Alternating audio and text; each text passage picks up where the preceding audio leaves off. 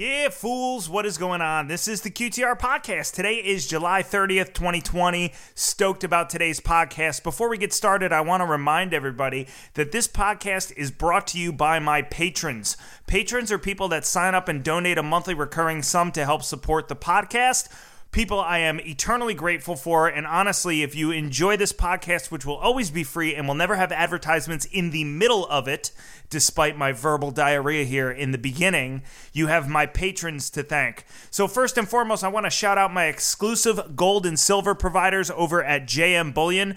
JM Bullion is the only place that I buy gold and silver. They do a fantastic job, they have a wonderful stock of inventory, they ship their orders very quickly. Their turnaround is fantastic. They have done over $3 billion in sales over the last decade and have a well earned reputation as some of the best in the business. That is why I only buy from JM Bullion. And what a time to be long gold and silver right now with gold approaching $2,000 an ounce and Powell basically coming out yesterday and saying we have no plans of stopping our pornographic amounts of quantitative easing. I say buckle up and uh, hold on for the ride. I honestly, personal opinion, not investment advice. I think gold is a double, silver's a triple from here. We'll have to see. I've been wrong about lots of things in the past, but either way, if you want to be wrong with me, Email my friend Kathy at jmbullion, K A T H Y at jmbullion.com. Tell her you want a discount, QTR sent you, and you want free shipping. She will hook it up, or you can use the link in the podcast description to check out JM Bullion. This podcast is also brought to you by my dear friend Pete Hedgedis over at The Trader's Path. The Trader's Path is a investing and day trading service that is just a wonderful community. If you're a day trader, you spend your day in the market, you're looking to surround yourself with people and new ideas and uh, daily watch lists. They do a live stream. They do investor education. They trade in all kinds of markets, red and green markets. They trade options and stocks.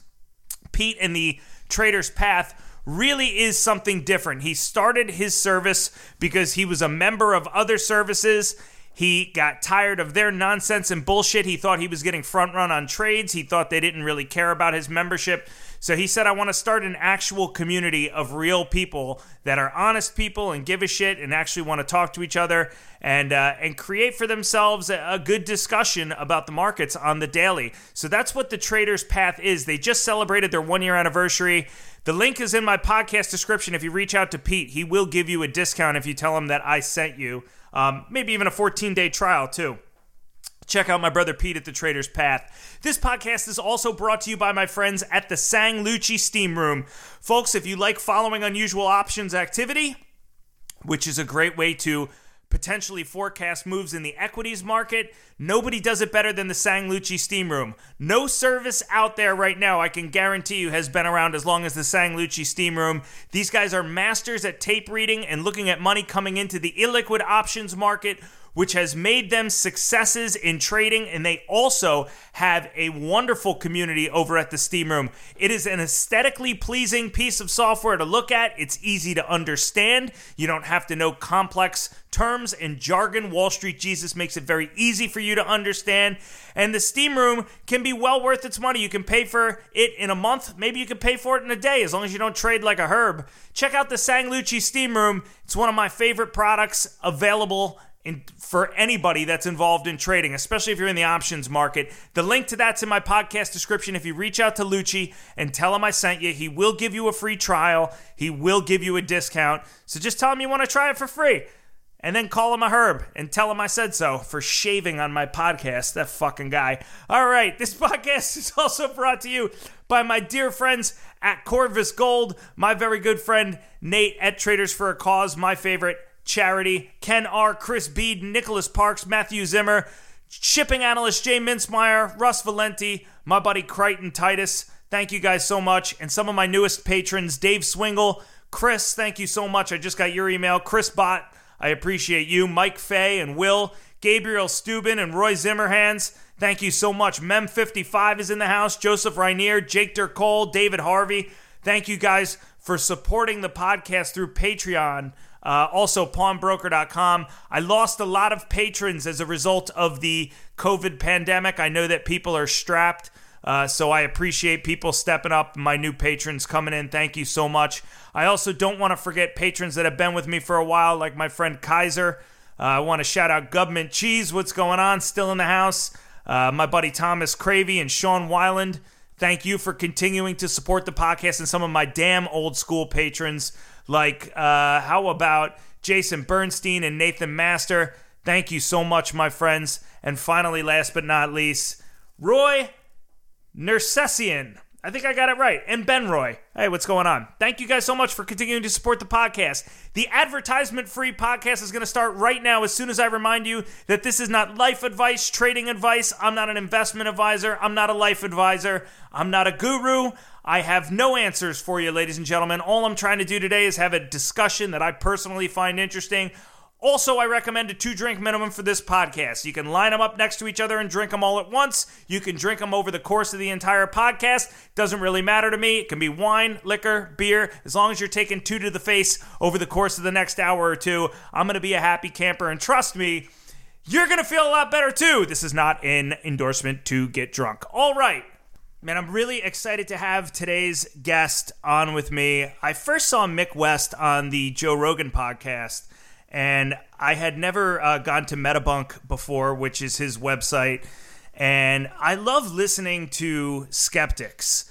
I really do. I love listening to skeptics and debunkers and people that are short sellers like myself in the market and people that do research trying to essentially figure out why companies aren't doing what they say they're doing. We're all kind of debunkers of sorts as well, which is why uh, I think a lot of what Mick does appeals to me so much. And I think also, I just said to Mick off the air that on this podcast, we have indulged a number of conspiracy theories. And uh, I've been probably less skeptical about some than I should have been, just for the purposes of A, I didn't have the knowledge base, or B, um, I didn't really uh, you know, didn't really understand the subject matter well enough, or I just wanted to keep the conversation going. So I think Mick is going to bring a wonderful balance to the podcast. Um, Mick is a science writer, he's a skeptical investigator, and he is a retired video game programmer. He has created the websites Contrail Science and Metabunk, as I uh, just said, for which he investigates and debunks pseudoscientific claims such as chemtrails, UFOs, and conspiracy theories. And Mick has appeared in various media as an expert analyst and science communicator. You may have seen him where I did, which was on the uh, Joe Rogan podcast. Mick West, thank you so much for being with me, brother. How are you today? I'm doing great. Thank you very much for having me. And thank you for that lovely introduction. Oh, I'm I can't tell you how psyched I am to be able to speak to you. You're one of these people that I randomly reached out to thinking that you are extremely inaccessible because of the quality of your work and you just turned right around and messaged me back and said all right let's do it. Well as you've seen i don't really have a very big uh, twitter following. I'm not as quite as famous as people think. Uh, there's a there's a number of people in uh, small circles that will have heard of me. Like if you're into chemtrails you might have heard of me. If you're into some some types of 9-11 uh, conspiracy theories you might have heard me and now increasingly uh, UFOs, which is a bit of an odd one. I was never really a UFO guy, but uh, I've been pulled into the world of investigating UFOs. Yeah, I can't wait to talk about that with you. Um, but it's interesting, you know. I had Marc Defant on a couple of uh, months ago as well, who I also saw on Joe Rogan, and he was the guy that was tasked with debunking Graham Hancock and Randall Carlson on an episode with Michael Shermer. I'm not sure if you saw that one, but uh, he was another guy. I just reached out to him, Mick, and he just, you know, he's got like 400 followers on Twitter. I'm like, mm-hmm. how, did, how did people not, you know? I guess the debunkers yeah. don't get, the skeptics don't get a lot of love, Mick, you know? They don't. Uh, it's much more, people are much more interested in uh, entertaining theories and the boring theories, which is kind of what I end up doing, uh, tend to not get as much interest. I could probably make a, a some money. I don't really make any money at all from this. I could make some money by uh, promoting these things rather than actually trying to debunk them. but yeah, I think you know you said you reached out to me and uh, didn't think I would be accessible, but I think that's something that's kind of common across the board is that people like scientists and communicators and writers are a lot more accessible than you would think. You know, and sure that the the A-list people aren't that much, but uh, anybody who's like written a book, you can probably just email them and they will they will email you back if they're not uh, super famous. Yeah, I remember when Rogan had Graham Hancock on for the first time. It was like episode 114 or something. That's how he opened. He said, you know, right. the, the internet is an amazing place where you can just kind of reach out to people and then there they are. You know, if this was like the 70s or the 80s, I mean, I would have had to have written you like a letter and send it registered mail and shit. yeah, well, you might have uh, got a, an even better response there. But yeah, most most scientists aren't uh, aren't inaccessible, and that's something with the chemtrail conspiracy theory. Like, I was, I was talking to one scientist, uh, Dr. David Keith, who is this famous guy in the uh, geoengineering research community, and he said, like, if anybody wanted to know you know what his office was doing. You know, if they've got some kind of secret spraying program, all they'd have to do was actually go around the office and ask somebody, ask one of the grad students who works there. They don't even have to like you know write him a letter or, uh, or call him on the phone. They could actually go to his office and he would like you know tell them what was up. So the, most people are pretty pretty willing to talk about what they do. So I guess the first question I have for you is for my listeners that have never heard of you, and even a little bit sure. for me. Talk about making the transition from video game programmer and uh, Neversoft, right? You were with Neversoft, mm-hmm. and yeah. and just going into full time debunking. Well, I was a full time video game programmer, obviously before, and uh, I moved from the UK to the United States. Uh, was in the nineties, and uh, got a job here at some kind of crappy video game company. But at that time, everybody was starting their own companies. And I, I hooked up with the guy, Joel Jewett, and another guy, Chris Ward, and we, we founded Neversoft. And we made a bunch of little games for a while. And then we hit the big time with Tony Hawk. And yeah, I'm a video game programmer. That's my background. So what I'm very good at is debug debugging which is remarkably simpler, similar to a debunking in both pronunciation sure. and uh, in what you actually have to do to figure things out. So I found my skill set was actually quite, quite suited to uh, doing this kind of investigations.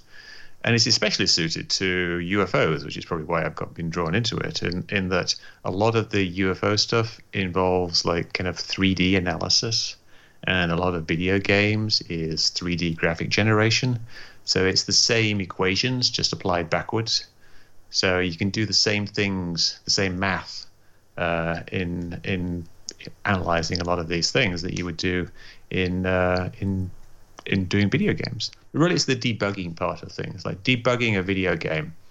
You know, say you're skating along on some level in Tony Hawk, and you skate up to a ramp, and instead of like going up over the ramp, you skate straight through it, and you've got to figure out, you know, why is that? So you start digging into it, and you check to see, you know, whether the faces on the polygons of the ramp flagged flagged correctly, and then if they were, then you know, is there some problem with the code? Is uh, is there a calculation overflow? Is there something in the data that's messing up the, the calculations or is it just is it off to the one side of something else? So you, you investigate all these things you figure out what's the root cause of this bug in the video game. And finding the root cause of things is really what's behind a lot of the debugging debunking that I do. Uh, in that you know, something happens like say 9-11 a building falls down. What's the root cause of that building falling down you know what what actually caused it to fall down? And you can say obviously like you know plane through flew into the building and it uh, caught fire and then it uh, it fell down. So that one thing caused the other. But then you've got to figure out how does it how does one thing lead to the other? What what is the actual causal chain of events that goes from this this one one cause to the actual outcome? So same type of thing. It's like you're debugging an explanation when you are trying to figure out what's going on now, debunking is kind of like falsifying things. But what how debunking would relate to debugging is that when you're de- debugging something, you know, figuring out what the bugs are, you come up with all these hypotheses, you come up with all these theories the I don't know, I guess video game conspiracy theories for why the bug happened. I guess might be a way of putting it. Uh, so you think, well, maybe it was because the artist like made a mistake when and used quads instead of triangles in in uh, in the 3D program. So you go and check to see that. You see, gee, is that what actually happened? And if it uh, if it did happen, then you figured it out. If it didn't happen, you move on to the next thing. So that's uh, that's what I do with with de- debunking now. I uh, try to figure out is this hypothesis that someone has put forward, this conspiracy theory or this this theory, uh, viable? Does it actually work? And if it doesn't, why not? And then what might be a better explanation? Well, I got to tell you, I mean, I was stoked to have you on just due to the debunking that you do, but I'm equally as stoked to find out that you were intimately involved with programming the Tony Hawk games because those were some of my absolute favorite games. growing I spent hours and hours and hours playing those games, man. Were you involved yeah. in selecting the soundtracks at all for those? Uh, not really, no. I remember, uh, I think it was Tony Hawk 3. Uh, that was the one, was it the Ace of Spades? Uh, with Motorhead. The, the, the intro song. Uh, yeah, yeah.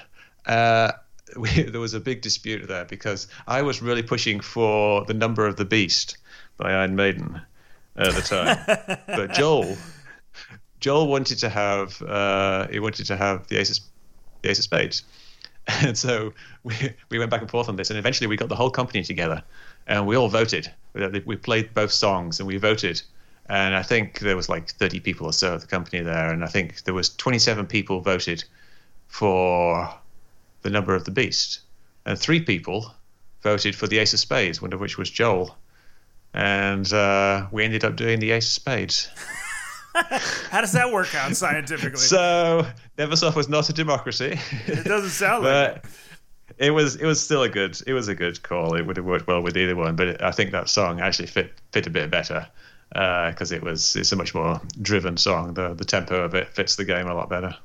Yeah. Plus, you may have gotten some kickback from the moms and dads of suburban Indeed, America yes. with six six six, the number of the beast, blaring over their children's uh, radio. Yeah, yeah. Uh, I think we probably had some songs which were dubious, but it was the it was going to be the uh, the song that boots up when you when you start the game. You know, when you when you put the disc into the machine and start playing it. So yeah, I guess probably the Activision probably had something to say about that as well. There was a band called the Ernies that did a song called Here and Now. I think it was the original Tony Hawk. But they were one of like the cool. Yeah, had a lot of great bands: Goldfinger, Suicide Machines, Millencolin. Mm-hmm. Um, but the Ernies was this like super cool kind of jazz infused ska uh, kind of mesh of all these different genres. And they had an album called Meson Ray that that song "Here and Now" uh, was from. And if you guys look it up on YouTube, the Ernies "Here and Now," you'll probably recognize the song if you played Tony Hawk Pro Skater. But that was just like I remember that game introduced me to that album, and that was just yeah. like one of the most badass albums. I still fucking listen to it all the time. So, lots. Yeah, there's a great documentary. Memories.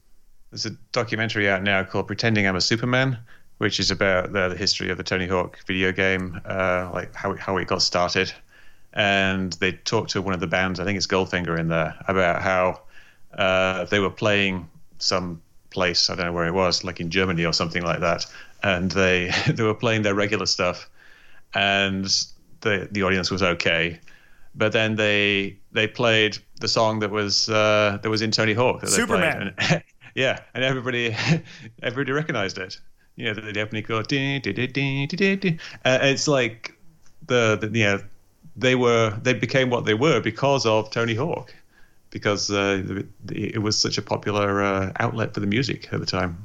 And that was just a badass song selection too. I was listening to Goldfinger yeah. Back then, and Superman was such a cool song because it was like really them doing pure ska, and you know yeah. it had the horns, and it was just like one of these yeah, you sit there and you're playing and you're sweating and you know you're drinking your Mountain Dew or whatever and just uh, you know with your cheetah print hair like I had and uh, and just rocking right. a Goldfinger, man. That was that was the best, and it really was. Yeah, I was I was a bit more straight back then, but uh, yeah, I think we had some of the bands, uh, at least one of them, come and play at one of our Christmas parties. We always had a wrap party around Christmas, uh, around the holidays. The lead singer for Goldfinger, John Feldmann, who writes all of their music too, I think he is like one of the most under the radar, like best producers in the world. Goldfinger is this kind of like even now today they're still kind of like this little you know, in the punk community, they're legends, but uh, but they're not you know, super well known everywhere. But he kind of under the radar has produced some of the biggest albums I think over the last like decade or two. Like he's produced for like Pink and like all these pop stars that people would never uh, assume that he would be writing and producing for. Did you ever get a chance to meet him or no? I don't think so. No, I, I wasn't that uh, involved with the music. Uh, there was plenty of other people to do that. I would. Uh, I think my big battle trying to get the number of the beast on was, uh, was the, the, most involvement I had. So let's uh, let's talk about conspiracy theories. Of course, um, indeed. One of the reasons that I have you on. The first question I have for you is you know, I was saying in the introduction, Mick, I consider myself to be somewhat of a skeptic as well, too. I probably um, probably lend some credence to some theories more so than you would. But mm-hmm. it kind of led me to the first question I want to ask you, which is out of all of the conspiracy theories that you have studied, and out of all of the claims that people have made about everything uh, that are outside of the you know outside of the normally accepted explanation for things. Is there anything are there any conspiracy theories that you have looked at that have any shred of potentially being truthful? Hmm. if you had to pick one what what would you most you know most kind of right. agree with, but but go with if you had to? Well, uh, that's a question you could ask anyone, and they would be able to tell you a conspiracy theory that they believe in, because conspiracies are real. Like everyone, everyone knows that uh, politicians are corrupt. We know that people in power are uh, a lot of them are very self-serving. They're just doing things for themselves and their friends and family. And we know that corruption has happened in the past and you know quite high levels. You think of like at the very least Watergate. Uh, so you know these things happen, and it wouldn't be surprising, if, and indeed it would be expected that these things continue to happen. But you got to look at conspiracy theories as as lying on a spectrum. They're not. You can't just like say, "Do you believe in conspiracy theories or not believe in conspiracy theories?" Because right. everybody believes in some kind of conspiracy theory. Like I would believe at a simple level that the the prison lobby is working with certain politicians to try to uh, increase or keep sentencing guidelines high so they can keep more people in prison. Well, you know, I would, I would consider that to be a a conspiracy. Is it a conspiracy theory? Yeah, they might say it is. People who are denying something are going to say, "Oh, that's just a conspiracy theory. We'd never do that. We got your best interests at heart." But yeah, it seems quite quite self evident that uh, people in Congress uh, take lobbyist money in exchange for favorable positions on legislation. Yeah. You people, the big big agra, uh, uh, big big pharma, the the military industrial complex. They all donate to politicians. They all have lobbyists who try to influence legislation and even in some cases write legislation. And uh, essentially, they are conspiring with, with politicians. A lot of it is kind of like tacit, you know, if some of you pat my back, I'll pat yours. But some of it is actually quite explicit in that people have received bribes and people have gone to jail. So we know that it actually happens. And we're just seeing, again, perhaps not the surface of it, but we're, we're seeing uh, a manifestation of those conspiracies. So if you're asking me which conspiracy theories I believe in, you're probably looking for things like, you know, do I believe in the the let it happen theory of 9/11, or you know, do I believe, I don't know, like the global warming is a hoax? But these are things that exist somewhere on a spectrum, and and even on that spectrum, they're kind of spread out in that there's various versions of each conspiracy theory. And my belief position on the conspiracy spectrum is pretty low down. It's like out of ten, it's probably something like a one and a half.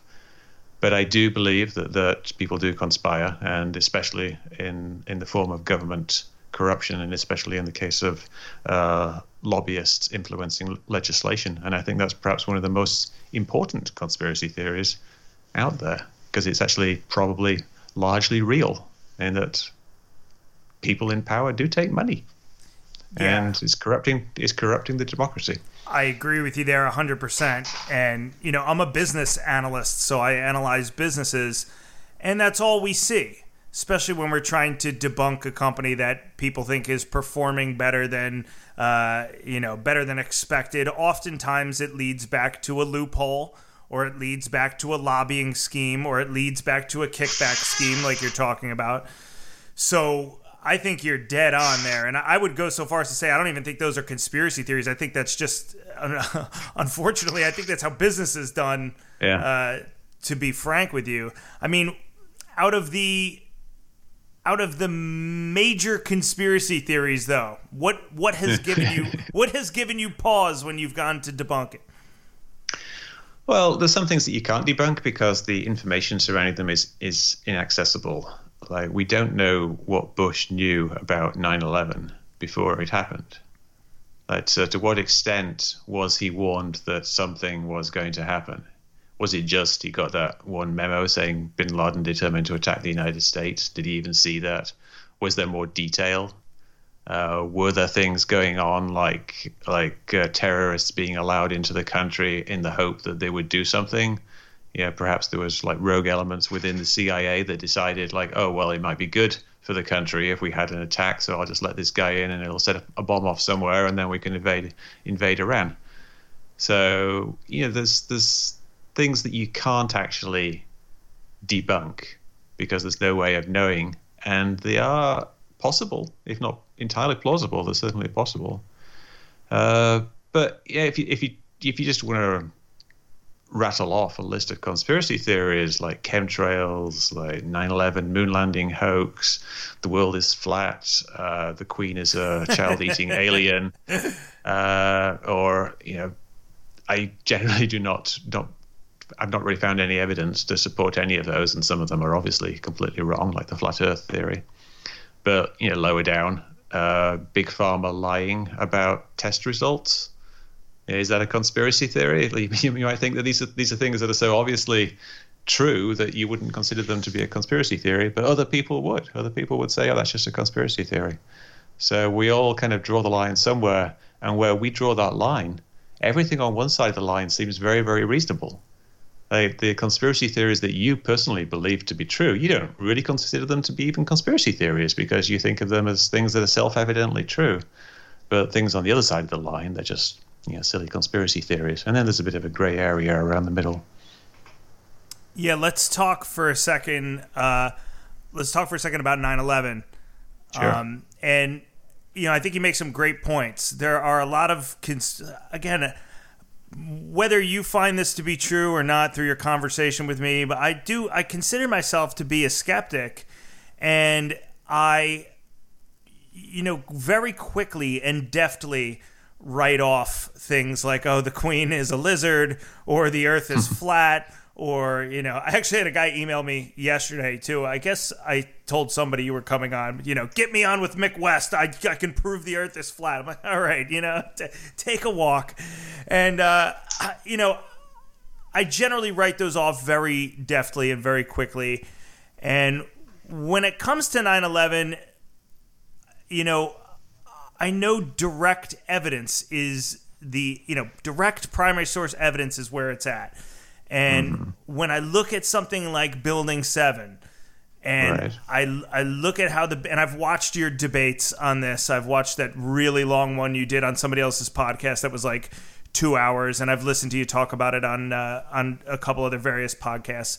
But when I look at the building collapse, and I just try to in my head make sense mm-hmm. of you know as Dave Collum, the, the chemistry professor from Cornell, would say on my podcast, you know, the, the, the chaos theory, the fact that all three of the buildings would come down exactly the same way, and that a steel framed building would uh, collapse due to fire for, you know, the first time and kind of uniformly like that, and that all these other interesting little circumstantial evidentiary nuggets Sure, floating sure. around of people saying, all right, well, it's going to come down before it came down, the sounds of explosions before it came down. You have Silverstein Mm-hmm. on the tape saying, oh, we're going to pull it. You have uh, the BBC reporting that the building had fallen before it had fallen. Do any of Yeah. those do any of those give you pause at all? No, because I've looked into them all in great depth, and I've you know done my little debunking. What is the root cause of these things? And I've you know, figured out uh, in most most of the cases like what's going on there. Like the the woman who, uh, the reporter from the BBC who reported that the building had fallen down. That was a perfectly understandable mistake because they had been reporting before that that it was going to fall down and then she didn't actually report that it had fallen down. She, I think it was the reporter kind of handed it off to you, off to her, and like the producer like told her in her ear that it had fallen down. But then she she did uh, like a little thing on the BBC years later explaining what had happened and how it was just just just like you know the confusion of the day, and it was a news story that. Uh, uh, well, it wasn't even a news story. It was just, it was just they were reporting on things. Why would they? Why would they be reporting beforehand though that the building was going to come down? No plane, The- had, no plane had hit that building, and no other steel frame skyscraper had come Well, down because- due to fire. So what would Yeah, what no, would give them so much uh, gusto to come out and say, and even the on the ground, the first responders saying, "Look out, that building's coming down soon." Well, you got your answer right there. Those are the two things. The the newspaper people, or the, so the news media, is saying it's going to come down because the firefighters are saying it's coming down, and the firefighters are saying it's coming down because they've been pulled away. They've been pulled out from the perimeter, uh, and uh, they've let the building to burn. And they were there, and they saw that the building was like a kind of this big gash in the uh, southwest side, Right. and apparently it looked like it was leaning, but it's, it's hard to tell whether it was or not. Uh, and they they'd stopped firefighting because of the risk of collapse. I mean, that's why they pulled out. So if there's a risk of collapse, then it's perfectly reasonable to expect that it, it is going to collapse. Uh, and you know, if they were actually there on the ground and they're hearing all these uh, girders and things falling down inside the building occasionally and creaking and, and groaning and the building like uh, swaying, then uh, yeah, they, they thought it was going to collapse the media's out there. It's not like they had much control over reporters or anything out there. They're talking to everybody, and uh, they get the story that they think that building is going to collapse. There was another building that they thought was going to collapse, uh, which didn't. But they were, and they were reporting on that as well. And actually, at some point, I think they did report. No, they didn't report it had collapsed. But uh, I think later, like some guy confused one building with another, and he he said like, yeah, I was standing in the shadow of this huge building, and then it collapsed. But yeah, there was a lot of confusion. Is the point? Sure. Uh, they no no one even knew what building was what. No one's going to be saying building seven. Like right now, we're intimately familiar with with the buildings, especially if you've uh, spent any time looking into the theory.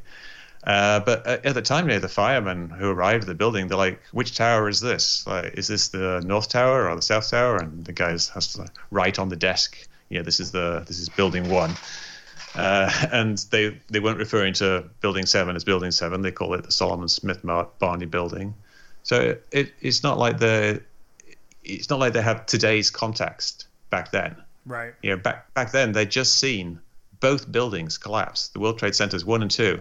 They thought that up to like ten thousand people had just been killed, uh, and and so they were extremely motivated to prevent anything like that from happening again. So they want they don't want people to die, and they think, yeah, they just saw two buildings collapse. It's perfectly reasonable to think another building might collapse, especially if it's making all these weird noises, and so the the word gets out. Yeah, there's nothing about the th- fact that the three buildings collapsed, though, in, in similar fashion. No, That- but they didn't though. Go ahead. How how is the collapse of the towers in any way similar to, to the collapse of Building Seven? It's completely and utterly different. But the towers collapsed because planes flew into the tops of the buildings, Right. and then the two towers collapsed from the top down. You saw the top portion of the building going boom, boom, boom through the lower portion of the building. Building Seven collapsed from the bottom up. Like the bottom of the building buckled. It's behind the, the, the buildings in the video, so you can't see it. Right. And then the building fell down, so it resembles a controlled demolition. The towers do not resemble in any way whatsoever a controlled demolition using explosives. The the back end and what you're talking about is for people that watch the they watch Building Seven come down in that video that everybody's seen. If you look Yeah. like when the penthouse starts to dip on the other, it's the other side of the building, right? That you're talking about that collapses first. Well, actually, no. It's the inside of the building that collapses first, and this is you know it's something that's it's difficult for people to wrap their head around because you look at the building and you see this video of it collapsing. It looks straight down, and it looks like it's a controlled demolition because it, it resembles other controlled demolitions.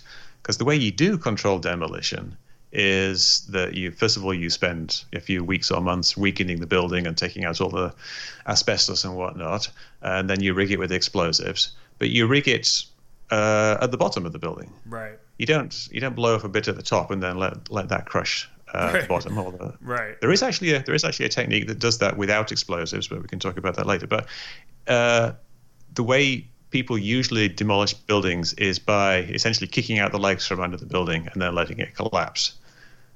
And uh, so you would you would blow out the columns at the bottom of the building. So it's, it seems it seems very straightforward when you look at it and say, "Oh, that looks like a controlled demolition, so therefore that must be what it is," because it just resembles other controlled demolitions, and it seems very straightforward.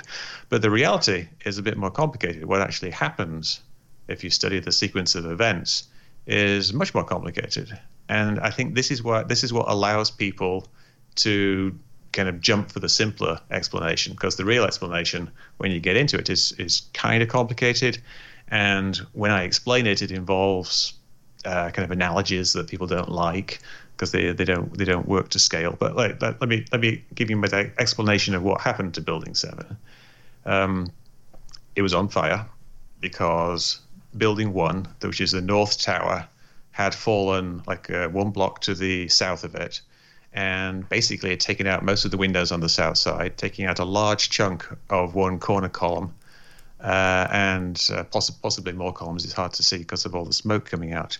And the smoke was coming out because the building was, was uh, on fire.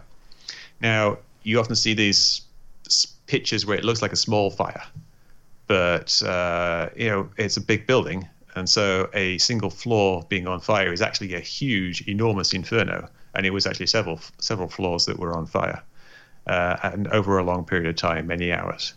So what seems to have happened is that uh, the fires in the the east side of the building weakened floors around uh, one particular column, column 79, which isn't just like a random column. It is the column that supported the biggest load in the entire building, and it's also the column that was furthest away from any wall.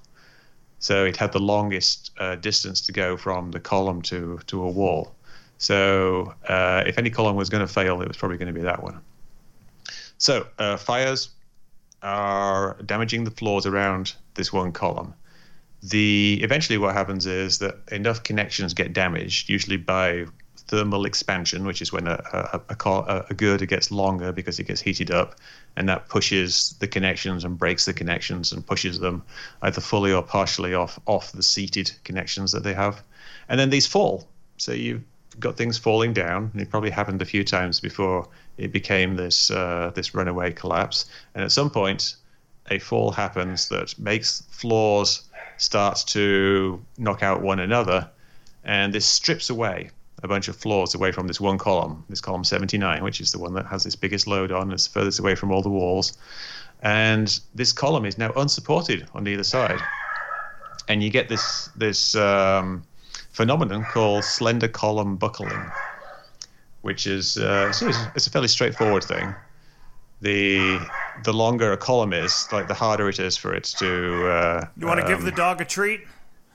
Yeah, let me just uh, Give him a bone. Give him something to gnaw on. Give him a shot of whiskey. This is like the time Peter Schiff screamed at his dogs in the middle of the podcast. Dogs hate my podcast. Like people. All righty. All right. Uh, continuing my, my explanation, uh, basically the floors around this one column collapse. You got a skinny column now. Columns that are not supported by the side will fail, and this one column uh, did fail. And we know this happened. We know at least that the column failed at some point along its length because uh, we can see the penthouse collapse. The penthouse was directly above this one column. So we know that that column had to be, you know, removed somehow. And it matches, you know, matches the fires more or less on that side of the building. Uh, sorry, I had to run upstairs with my dog. That's all right. Take your time. Uh, and and then then we see that yeah, that penthouse has collapsed, which means that that column and the two columns behind it has collapsed. Then we see the collapse kind of progress across the roof. We see the the other penthouse further along. That starts to collapse as well. And then you see the entire building collapses. So what's actually happening is the inside of the building, the columns on the inside of the building. See, you can divide any building into its exterior columns, which are you know on the outside walls, and the interior columns. Now, if you take out all the interior columns of a building, you're left with a structure that's kind of like a tin can. All Right. you've got is the exterior. And that's kind of what happened with the World Trade Center Building 7, is that the interior collapsed and that kind of just left all these exterior columns, which were very, very strong. All of those interior columns had had collapsed. All of them. They were either collapsed or in the process of being collapsed. There was only, uh, I think, about 12 or 15 or so of them. You can Right. look at the map of the, the thing. It's just odd that the building comes down in what appears to be a very uniform fashion. You know, if if Yeah. part of the building had slumped over because listen, the the fire obviously Right. doesn't burn uniformly throughout a floor. So you would expect there to be uh, weakened parts of the structure in one part of the Sure, sure. building that are, you know, weaker than other parts, and that you would kind of expect some lopsidedness or something to look something to look wonky No, in, you, in some you way. totally, right? you, you totally would expect that. I mean, it's, it, you would, you know, if you if you didn't run a uh, finite element analysis uh, of uh, you know nonlinear dynamic analysis, then yeah, you would expect that. But when you do actually do the steps of uh, uh, of simulating what would happen in the building, then this is what happens: the interior collapses first, then you're left with the exterior. Now, the exterior of the building that doesn't just you know collapse one part at a time. What's what's happened when you you've removed the interior is now your exterior is is not supported uh, by the floors on the inside, so you've got Right. this slender column thing. Uh, so it's it's very susceptible to sudden buckling, and you've got this thing called load transfer, which is an important concept in all the collapses.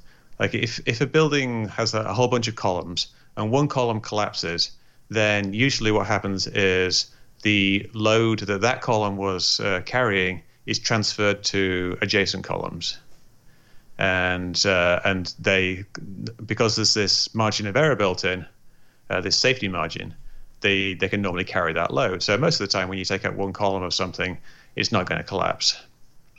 Uh, with uh, but what what happens here is that the exterior of the building gets pushed far beyond this uh, safety margin. So when one column in that collapses, it just causes this almost instant chain reaction, like a zipper going around the entire building.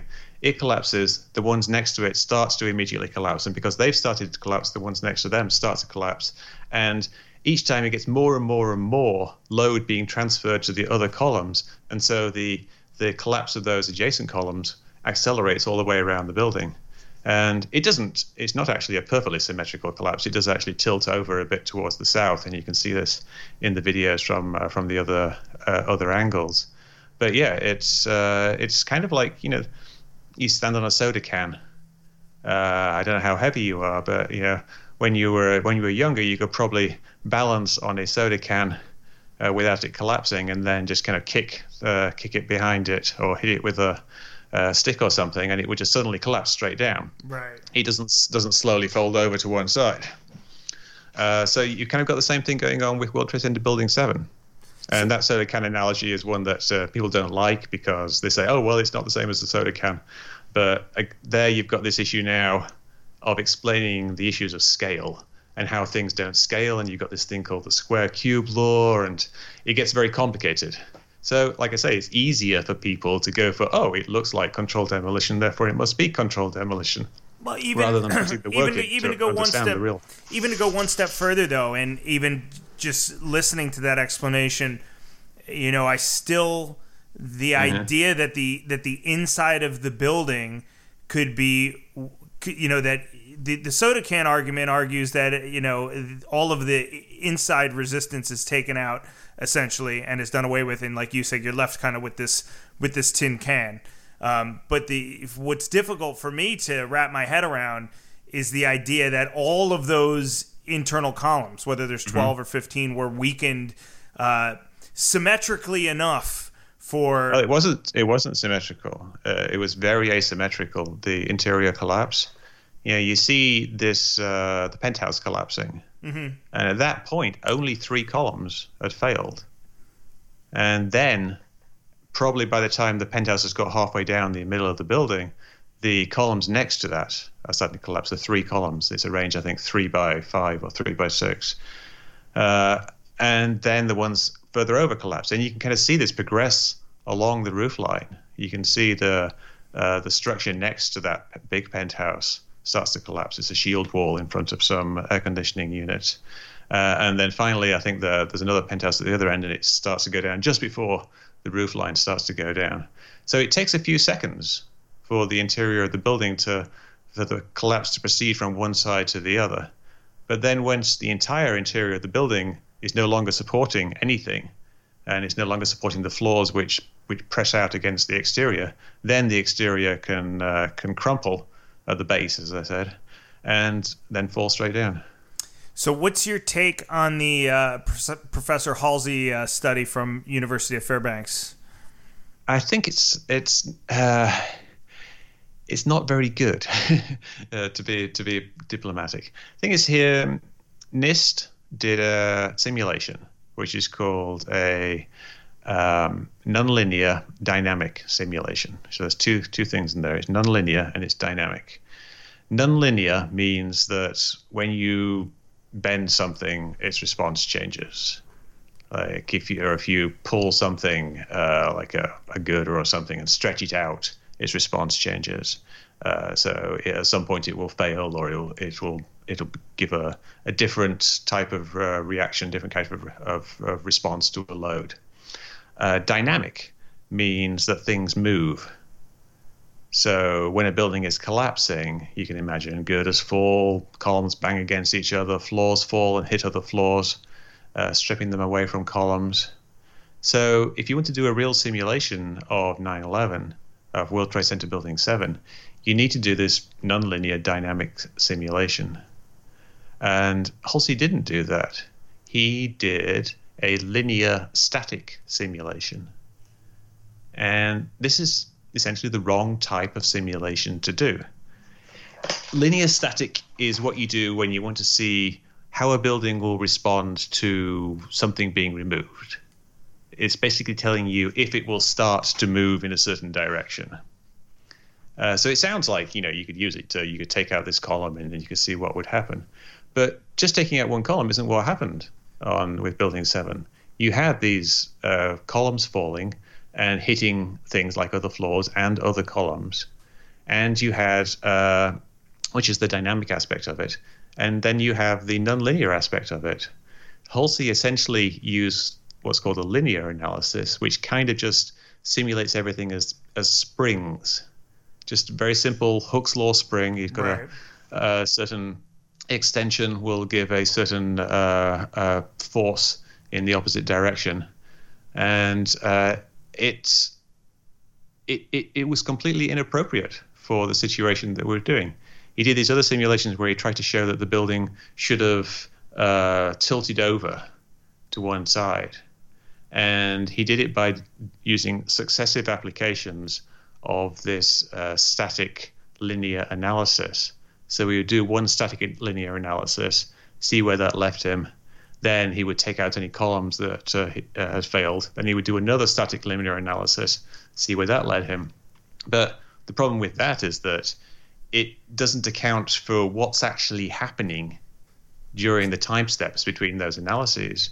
Uh, and what's what's what happens in in his interpretation of it, is that the building pivots on uh, you know a fulcrum essentially. Some of the columns act as a fulcrum and make the the building pivot, but they're only doing it in his analysis because he doesn't remove things until the end of the time step. So he allowed a bunch of the columns to go, I think, about 20 times past their actual uh, design load and act as a fulcrum when they would have actually just collapsed. Right. Build, buildings tend to collapse. Large buildings tend to collapse straight down because individual elements are not strong enough for a building to pivot. You see buildings like do this kind of tip over sometimes, but they're usually concrete, reinforced concrete, which is this very rigid structure. It's very different to a, uh, a long span steel frame structure, which is what we had with with Building Seven. And there's there's a whole bunch of other other problems uh, with his analysis, but you know, those those are the main ones that he he used this this static uh, linear analysis instead of a dynamic one. And he said he didn't. Yeah, I think I talked to someone on um, Architects and Engineers for 9/11 Truth. I was trying to get them to address this, and they said they didn't do it because it would have been too much work. It, you know, it takes too long to run the simulations. But NIST did it. NIST actually did this this uh, dynamic nonlinear analysis, and they said it took them, I think, like uh, three weeks per run. So they would they would set up the building a certain way. They would press go. They'd come back three weeks later. You know, they're probably doing other things in the meantime, but that, to run the analysis, it took forever. Hulsey didn't have the resources that NIST did you know, he probably has slightly better computers nowadays, but he basically had two graduate students do all this work for him. Two Chinese graduate students. One of them uh, went back to China. Another one now works in like local government uh, civil engineering department somewhere. And they were the ones who did all this uh, this simulation, you know, building it from the ground up. And they didn't really know what they were doing. They didn't have any experience in doing this type of thing before. and you can kind of see this in, in the data dump that they, they give they actually released like a lot of the data, if not all of it, and you can see all these these videos in it. I think someone did a compilation of all the videos that are in there, and there is some some ridiculous, uh, stretchy, bendy figures with uh, pieces going everywhere.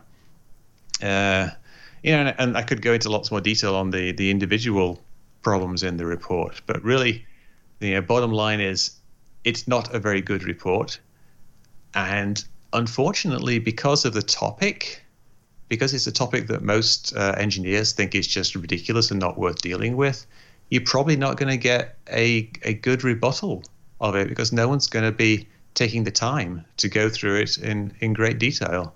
So we're kind of left with this unfortunate situation where you've got this Hulsey report, architects and engineers for 9/11 Truth is waving it around. Most people think it's ridiculous, but then some people are going to get taken in by it. Would uh, would you come on this podcast and and debate or have a civil conversation with uh, architects and engineers or Dr. Hulsey if I can get sure. them on? Yeah, I'd love to talk to Dr. Hulsey. That'd be awesome. Um, Follow up question: What is the debunkers? take on the reason why we don't have video footage clearly identifying a commercial airliner hitting the Pentagon?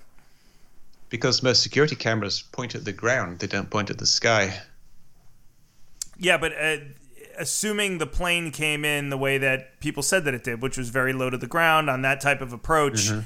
there is a group of people that believe that there should be something that identifies the fact that it's. I've heard witness statements, the guys that were standing at the gas station uh, yeah. across the street from where it happened, saying, you know, it was very clearly a commercial airliner. But I've also heard people say, oh, it was a Gulfstream jet. It was, you know, a smaller business type jet they identified.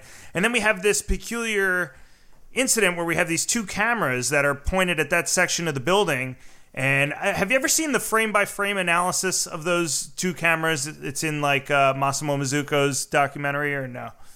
The two cameras that are in the the parking uh, booth. Yeah.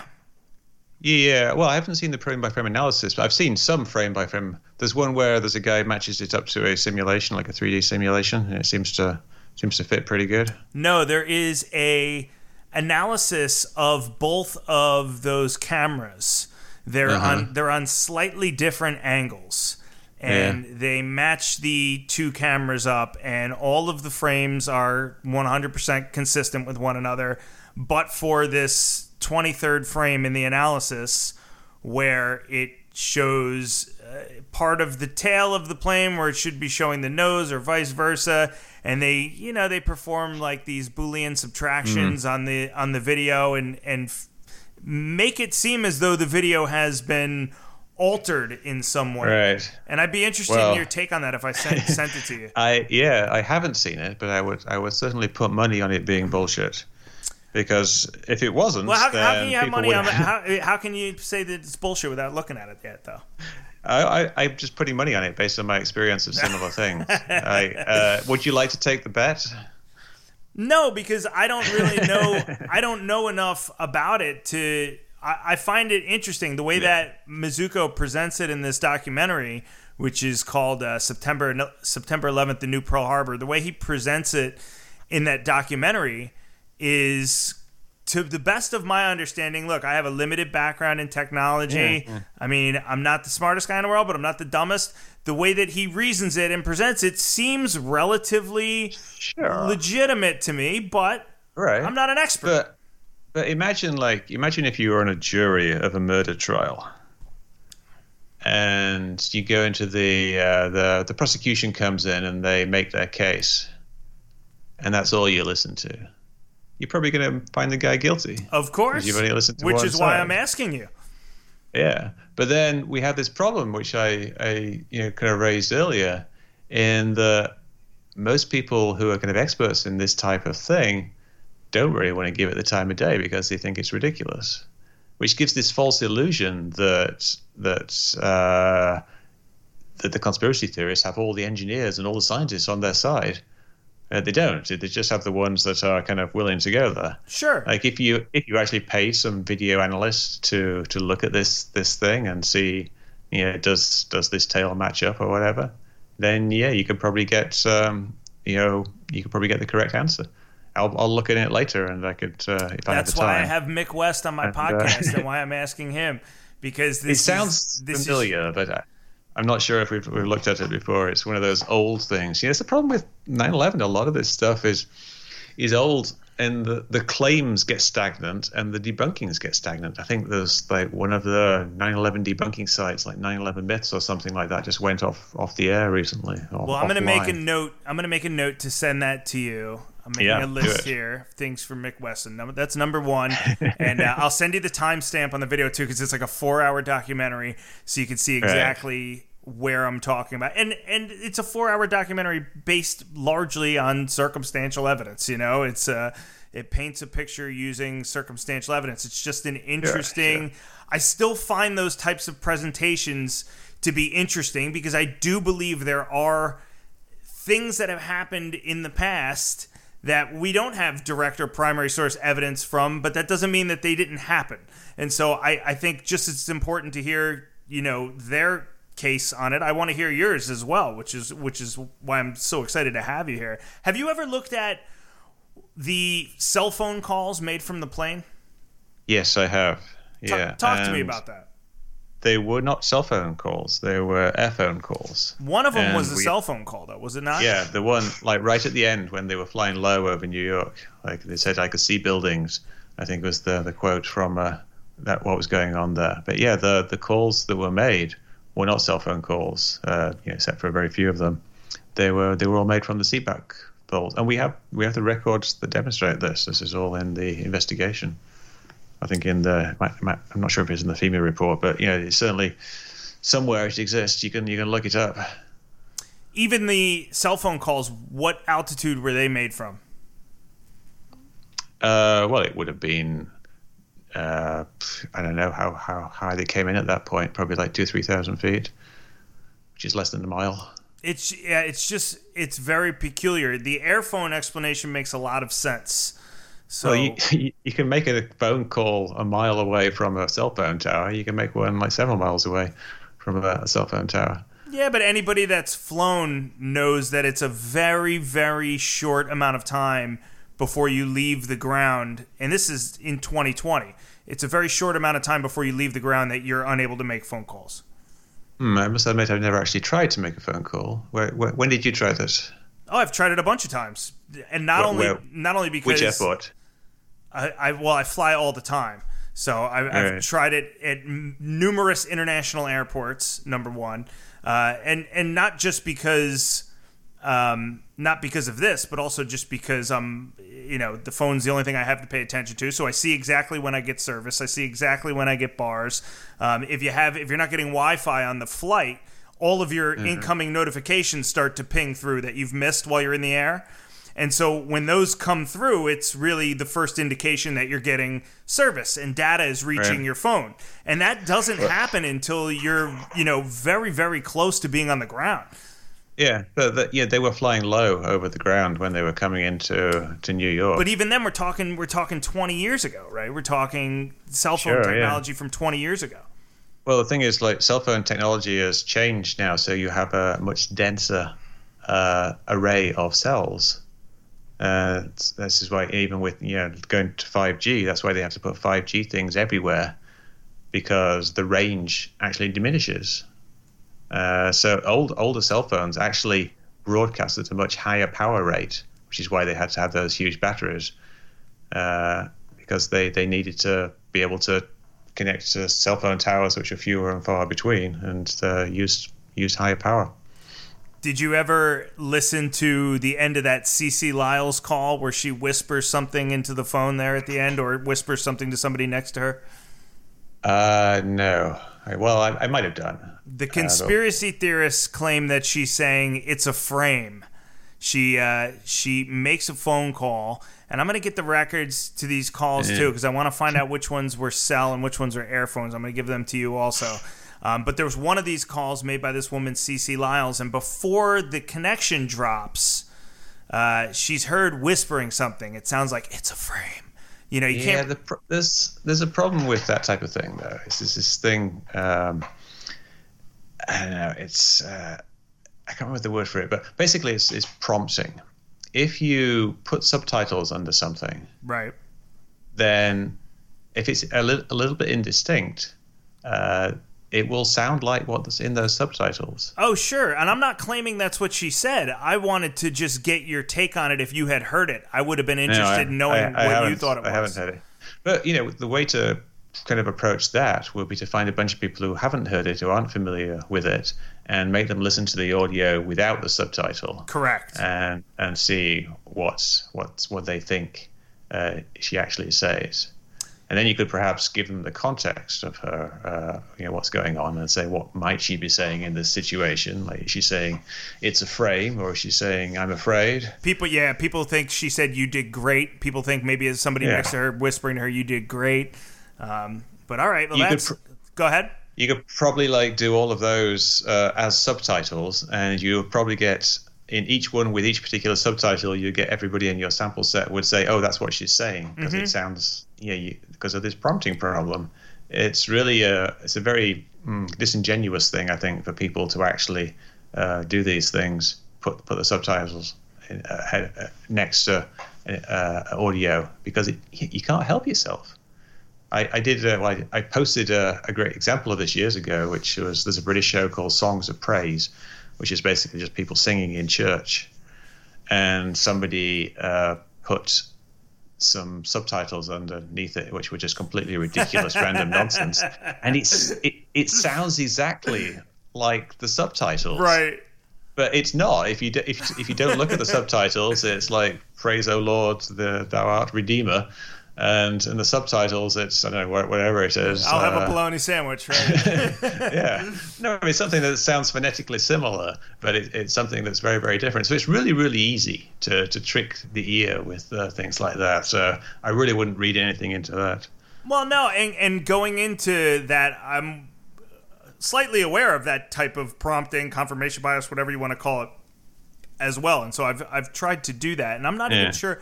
I'm not sure that they subtitle it in the video. I think they give you the audio Right, Mm. first, and then they.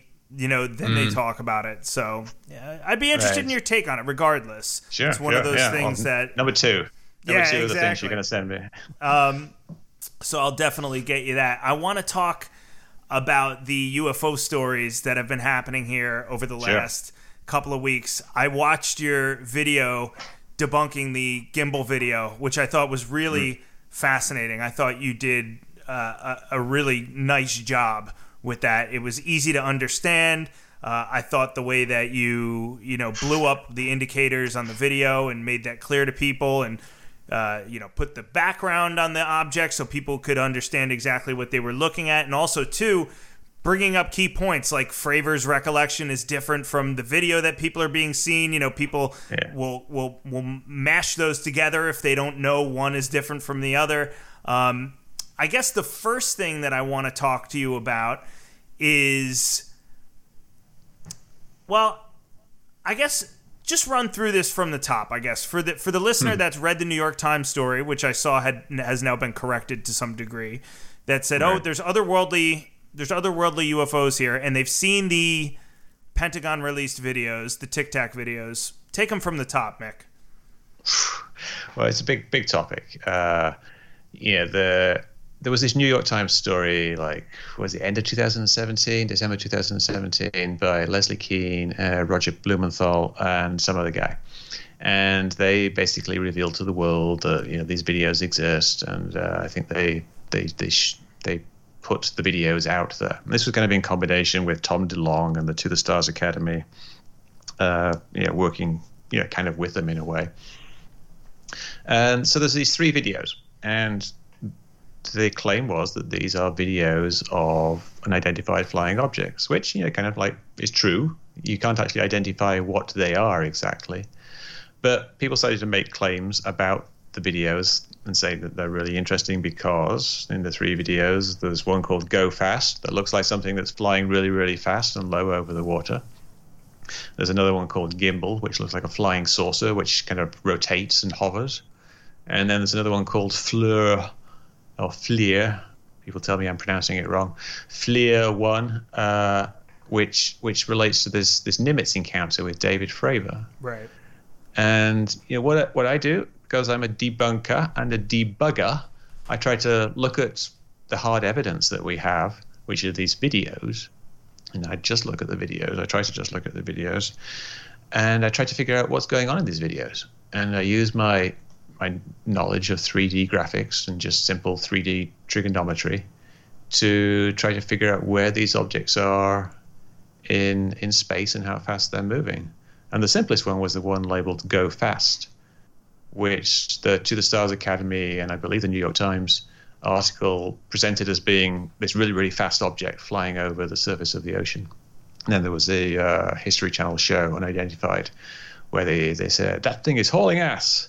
Uh, it's moving at two thirds the speed of sound. Yeah, they're giving all these superlatives about it, but uh, actually has all the information there on the screen, and which isn't you know very much. It's just some angles and some distances to allow you to figure out just how high it is and how fast it is. And it turns out it's not high, and it's not fast. It's actually uh, it's not it's not low. Right? It's not it's not close to the water, and it's not fast. It's actually uh, halfway between the plane and the ocean. So you're getting this optical illusion of it moving fast. Uh, and then there's the gimbal video. You mentioned the gimbal video. This is the one that's got this rotating thing, and the the guys you can hear the audio saying it's rotating.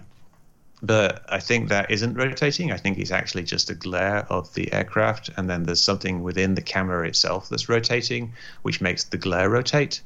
And I, I dug into that in a in a lot of detail. I've got these videos that people can check out uh, about that. Lots of different videos, like because people bring up questions. They say, "Well, if the glare is rotating because of the camera rotating, then why isn't the horizon rotating?"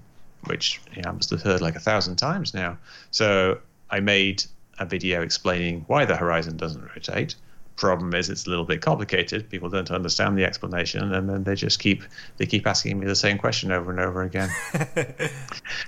Uh, and then the Fleur one is the the one that gets people really excited because that's a video that supposedly uh, is associated with an encounter related by Commander David Fravor, and he said that he personally saw this tic tac shaped object, and there was uh, his his uh, we- uh, weapon system operator and another pilot and their weapon system operator uh, also saw it. He's the only one who's really given any detailed accounts of it, though.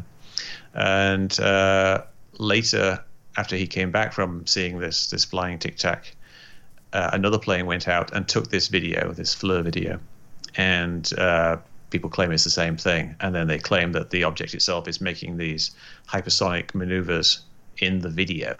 So, you know, I can't really analyze what David Fravor saw because all I've got is you know, his account of it, Right. and you know, who knows what he actually saw. But you can al- analyze the video. So I analyzed the video, uh, figured out what the the angular speed of the video was, meaning how fast it's panning from from right to left, which tells you kind of like how fast the object is moving across the sky. And then I figured from that what would happen if uh, the camera stopped panning for a second or for a fraction of a second, and we know from that speed how fast it would uh, zip off to the side. And it turns out that uh, when the camera do, when the object does appear to zip off to the side, it's the exact same speed as if the camera has stopped moving. So it seems like the far, by far the most likely thing is that whenever it moves, whenever the object moves, it's actually the camera moving, or rather the camera stopping moving for a fraction of a second. And then you'd look into a, a bit deeper, and you can see that every time the camera, every time the object appears to move, something has happened to the camera. Either it's changed lenses to do go from like um, like uh, a narrow field of view to a wider field of view, or vice versa, um, or there's some kind of glitch, or it's doing some kind of gimbal adjustment where it has to rotate the entire camera. So there's this correlation that matches exactly with camera adjustments and then the craft appearing to move. And yet, all these supposed scientists uh, from the To the Stars Academy, they think that it's actually doing this weird hypersonic maneuvers, which, if you actually analyze the video as I did, and I think I made a pretty compelling case, that it isn't actually doing that. It's just some distant thing, probably a distant plane. And it's just the camera is tracking it, and the guy's fiddling with the camera, and each time he fiddles with it, it loses lock for a f- a fraction of a second. And then at the end of the video, he loses lock completely because he changes the camera too rapidly, and the object just uh, drifts out of frame. And that's all there was to it. But then people like get all angry at me and saying that I'm denying uh, the entirety of the UFO hypothesis, or that Oh. I'm personally insulting them because they saw a UFO once, and It's- yeah, it's me saying this video is it's funny because so many of these videos you look at and they're just so obviously fake. And these three uh, aren't aren't as obvious of fakes you know if you They're not- if you they're seen like the uh, the skinwalker ranch uh, videos where you know it's just a fly in front of the lens and people are like oh what's the you know the, the I- there's Yeah. lens flares and there's objects and dirt and crap and you know there's all these things that need to be taken into account that people never take into it my, one of my favorite things in the video you did about uh, the gimbal video was just explaining the difference in the speed of the object when the zoom changes and of course when you zoom in on something Yeah. it's going to make it appear as though it's moving faster than when you zoom out Yeah, that was the that was actually the FLIR video. Oh, not- was it? Okay. One. Yeah, yeah. The FLIR one is like kind of the old one from 2004, I think, and then uh, or maybe 2000. Well, early early 2000s, and then the other two, Go Fast and Gimbal, uh, were shot around the same time in 2014, I think, or 2016, but later, years later, decade later.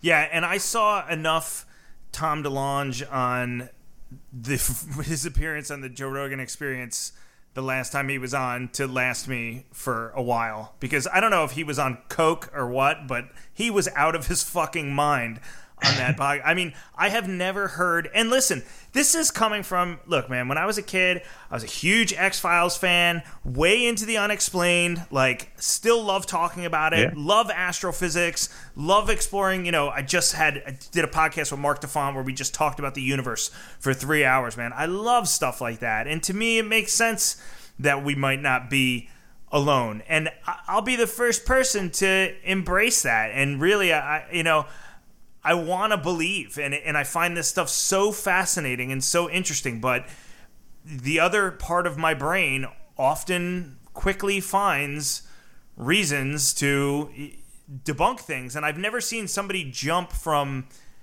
kind of half truth to unexplained half truth the way that Tom DeLonge did on that podcast, with the exception of maybe Jeremy Corbell hmm.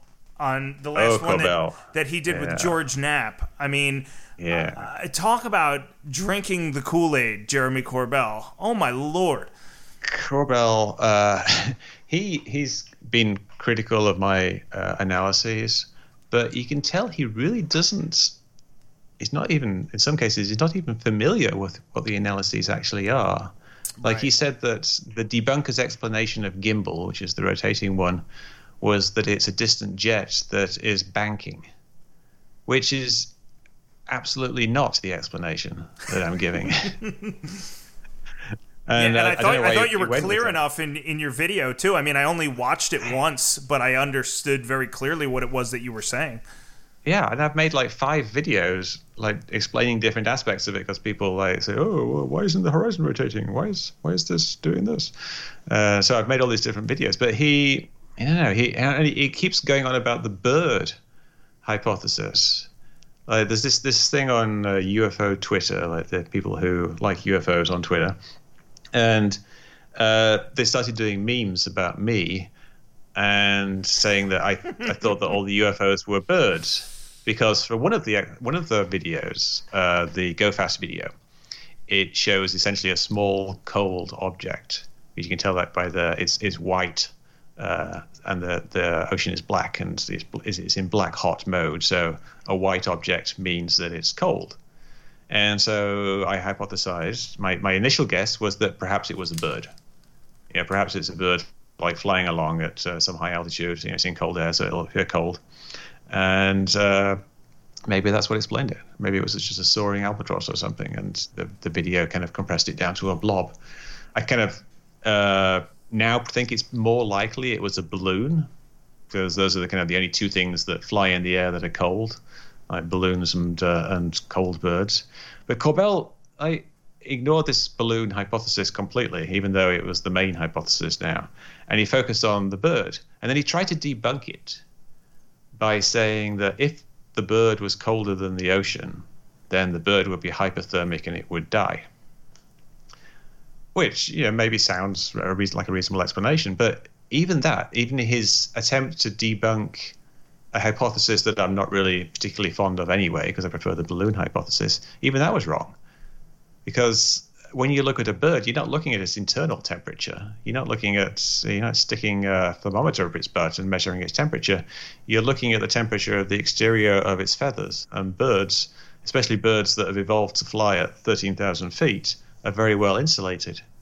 You know, if you actually take if you take thermal imagery of a penguin, which is the, the best insulated bird, uh, obviously it's not a penguin, but you know, just an example of uh, thermal imagery of a cold bird. Penguins actually appear on camera colder than the air around them Right. because the their feathers have evolved so well to uh, um, not radiate heat and to absorb heat that they, they they appear colder than the air around them. So if you've got a bird like I don't know a pelican or an albatross or something that's flying at thirteen thousand feet, which is is going to be like forty five degrees Fahrenheit colder than the ocean uh, air uh, because of just you know, things get colder as you get higher, obviously. Uh, its external feathers are going to be really cold. So it will show up on the infrared camera as being cold. And so Jeremy Corbell spent, I don't know, however long he spent, like a year or something, trying to figure out this explanation because my explanation has been out there for that long, if not two years actually. And he couldn't even get that right. I don't. He- I don't know how he- he kind of got woven into the fabric of this whole. Like, I, I don't know where the hell he came from, to be honest with you. I, you know, I, I had known about the Lazar stuff for de- Yeah. for decades because I, I had read about it in the '90s. You know, and I knew Lazar and I knew George Knapp because you know I used to listen to Art Bell and um, I, I was fairly interested to hear what George Knapp had to say also too, and he wrote the foreword to Lazar's book. I read that. Um, you know, I, I think to some degree George Knapp tries to you know not not completely gulp down the Kool-Aid. I think he does a, a somewhat respectable job of trying to I mean I think he's definitely bought into the story. But um, yeah. He's like the Godfather figure here, George he, Knapp. he is, but Corbell kind of came out of nowhere. Like He's yeah, he's like the Michael Corleone guy. Yeah, like where the the- hell did he come from? he he worked with George Knapp uh, on Did the he? Skinwalker stuff. Yeah, yeah. If you look at the Skinwalker documentaries, um, Corbell and Knapp are there together. I think they uh, probably did some writing together. Uh, I'm not sure exactly how it happened, but they end up working together. And so Corbell gets Knapp's contacts. He gets to talk to I don't know, like Fravor, people like that, and and Lazar. He just kind of gets gets dialed in to the yeah, whole Yeah, he's sitting scene. there next to these guys.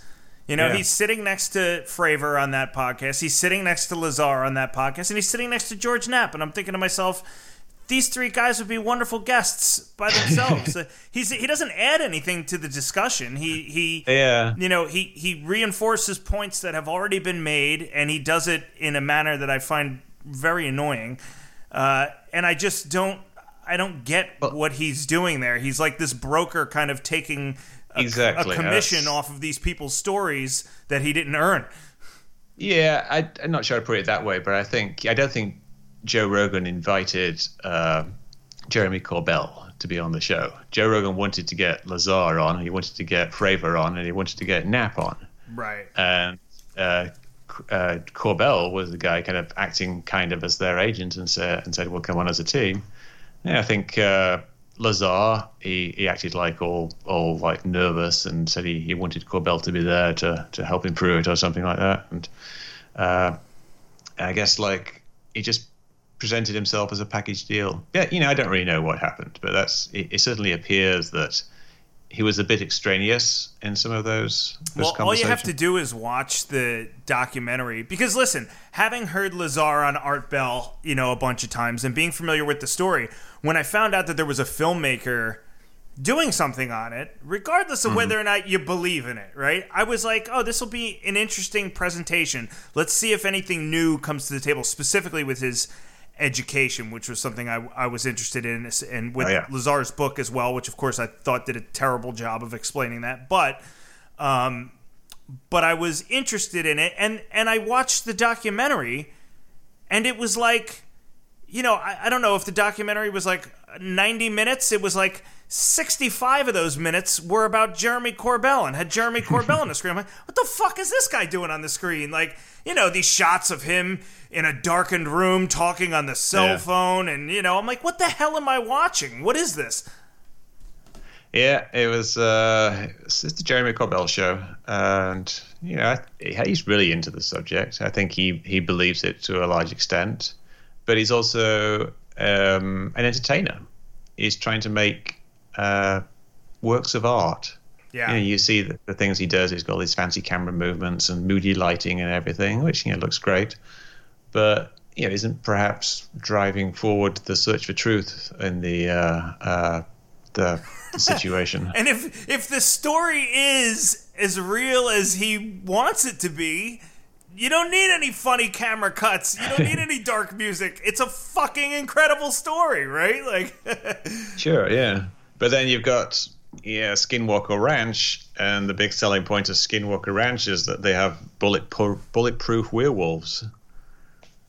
Yeah, I don't even was- I'm not even familiar with that story.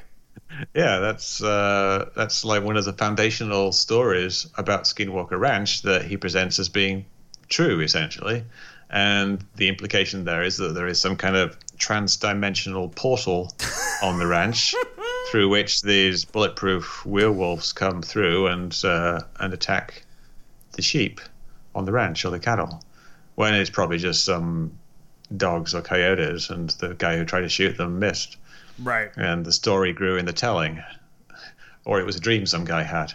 But yeah, it's it's funny because like uh, long time ago, Joe Rogan did this show. Joe Rogan questions everything, Yeah, I remember that. and yeah, he he one of the episodes was on Skinwalker, I believe, because he, he told me that he he talked to the people who seemed reasonable, and then he talked to somebody who told him this tale about a bulletproof werewolf, and he thought this guy's full of shit. And that was part of Joe Rogan's partial awakening from the more extreme end of the conspiracy theory Yeah. spectrum. Did you notice at the beginning of the Lazar interview with Rogan when they sit down, one of the first things that Rogan says is, you know, we went out to dinner last night and we discussed all this stuff in advance. Yeah, I, I kind of remember that, but I don't know, like. Yeah, it's like one of the first things that when they lead into that interview. Yeah, no, I do I'm remember trying, saying that. I'm trying to watch it, you know, with a semi-skeptical lens too, and and that immediately we weren't three minutes into the podcast. He's like, "Yeah, when Jeremy and you and I went out to dinner last night, you know, we discussed all this stuff, and and the other thing that's always there's been a couple things that have bothered me about the Lazar story. One is this." Incessant need to repeat that he doesn't want to be there and he doesn't want to talk about it yet he keeps showing up and he keeps talking about it that's that's you know bob doesn't have to be here right bob Yeah. doesn't even like doing this and Yeah, uh, it's like the like the Vice News did a thing on Commander Fravor, and they they they showed him talking about how he doesn't like to be in the limelight and he doesn't do things like this normally. And then the next shot of him is in him being in the lead car of a carnival with people dancing around him. a, U- a UFO carnival. oh that's even better. That's even better. Yeah but like with with lazar and then you know that interview look people give him credit because they say his story has stayed exactly the same. And i think uh i think the truth for lazar is an amalgam of some of the things that he says, probably 10 to 15% of what he claims, and 90 to 80, you know, 85 to 90% of uh, not what he claims. I mean, he obviously. yeah. He obviously was at Los Alamos either as a contractor or whatever at one point, and um, he's obviously you know he's got that pay stub from naval intelligence, and I you know I think he may have dabbled in in something, but but I think that's probably where it stops. I think you know to just make the the other leaps after that are so insanely difficult. I was so excited to get his book too because I, the one thing Stanton Friedman always took exception with that I always couldn't get past either was not just his education credentials disappearing, but mm-hmm. the idea that he couldn't recall any of his professors. Nobody from campus remembered him. I mean, there's certain things where if you were to go wipe out my degree, Mick, from my university, I'd still be able to tell you. You know, I sat in astronomy class with Professor John Stoller, or Professor Rodney Mater was my English professor, or I took classes in Main Hall, or wherever. And there would be people there that knew me, that saw me, that, you know, watched me streak down the main street of campus naked and drunk. I mean, you know, there's certain things you do, people kind of recall that. Yet, there, Yeah. there's none of that, but he clings to this Caltech and MIT story. Yeah, that's pretty ridiculous. That the they would the idea that there's a conspiracy theory to remove his record. Hey, why don't they just I don't know take him to the the, the to the moon base or something and wipe his brain? It's it's like this. It doesn't seem like a useful thing for uh, the government to do to remove his his education records. How does it how does it help their case? Yeah. Just remove him if you want to remove something, right? Yeah, I suppose that uh, that would be a bit much, but yeah, it, it but the, just the the fact that he makes this claim and doesn't back down on it doesn't mean it's true. Just because someone consistently uh, tells the same story over and over again doesn't mean that it actually is true. People change their stories when they're telling the truth because people's memories change. And the fact that he doesn't actually change you know, is, is almost like uh, more likely that he made it up because it's uh, it's, it's it's a story he's had to practice telling to get right all the time. So it's exactly the same every time he tells it. and you can deliver a story. I mean, if you're a good liar, or even worse than that, if you're sociopathic to the degree where you would lie about something that extreme for that long, you can deliver it in a manner that really, you know, sounds convincing, and you can pass lie detector tests too. That was the other thing. Oh, he passed a polygraph, you know, or he, Yeah. he took one that he passed and one came back inconsistent. Which uh, you know he's Well, he's a smart guy. right? He's a very smart guy, and he he can figure out how to how to trick a lie detector test. I mean, there's loads of you know things that will tell you how to do it. It's not too complicated. Where do you think the, Uh, where do you think the truth lies in that story? With Lazar, Yeah. uh, I think, like you said, you know, he worked in that uh, Los Alamos. Uh, probably, uh, maybe had to get some kind of security clearance for something, perhaps, but just you know, basically going into something. I don't think he saw uh, flying saucers. I don't think he saw alien craft. I don't think there was any element 115. I don't think he ever had any of it. I don't think it ever existed at that time. And uh, I don't think the army was experimenting with stolen alien technology. I think that was all just stuff that he made up. What's the what's the debunker's thesis on 115? Because people say, oh, he knew that that you know he knew that that existed before it was even out there. But wasn't there a spot for it on the periodic table already or something? yeah, there's spots for all of them. like obviously, there's there's an they're numbered for a reason. Like there's a, a, natural progression of uh, of how these things would go, uh, and so that was just a theorized element essentially, and it was it was discovered. Like I think there was. It actually leapfrogged uh, maybe 114 or 113 or something like that because that's just how the discovery of the elements has naturally progressed throughout the history of science. Uh, we we started with the the simplest things like hydrogen and oxygen, and like discover that those are elements, and we move on to like things like iron and uh, sulfur and just all the nice simple things, and then later we get to things that are much harder to get, things that don't naturally occur, things that only occur through the products of uh, you know various types of nuclear events like bombardment and uh, and fission and fusion and things like that. And we've just been discovering them, and just the numbers have been getting bigger and bigger. So 115 was was on the list to be discovered. and isn't there a case too that like similar to the Higgs boson? I think with 115 there was a case like we knew it we knew it was there, we just hadn't identified it yet, or something like that. Yeah, no, it, it was it was like you could you could model uh, atoms basically, and the the uh, proton, neutron, and electron combinations, and see you know how the you know what what they would do. So you could you could say mathematically that we should be getting this.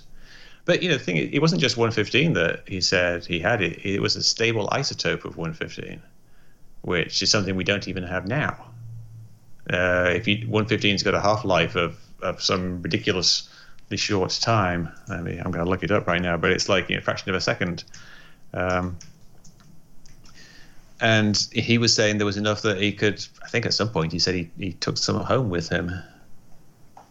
Yeah, he, he did. That was kind of the the rumor at one point. And then there was this his work, United Nuclear, had been raided by the FBI on more than one occasion.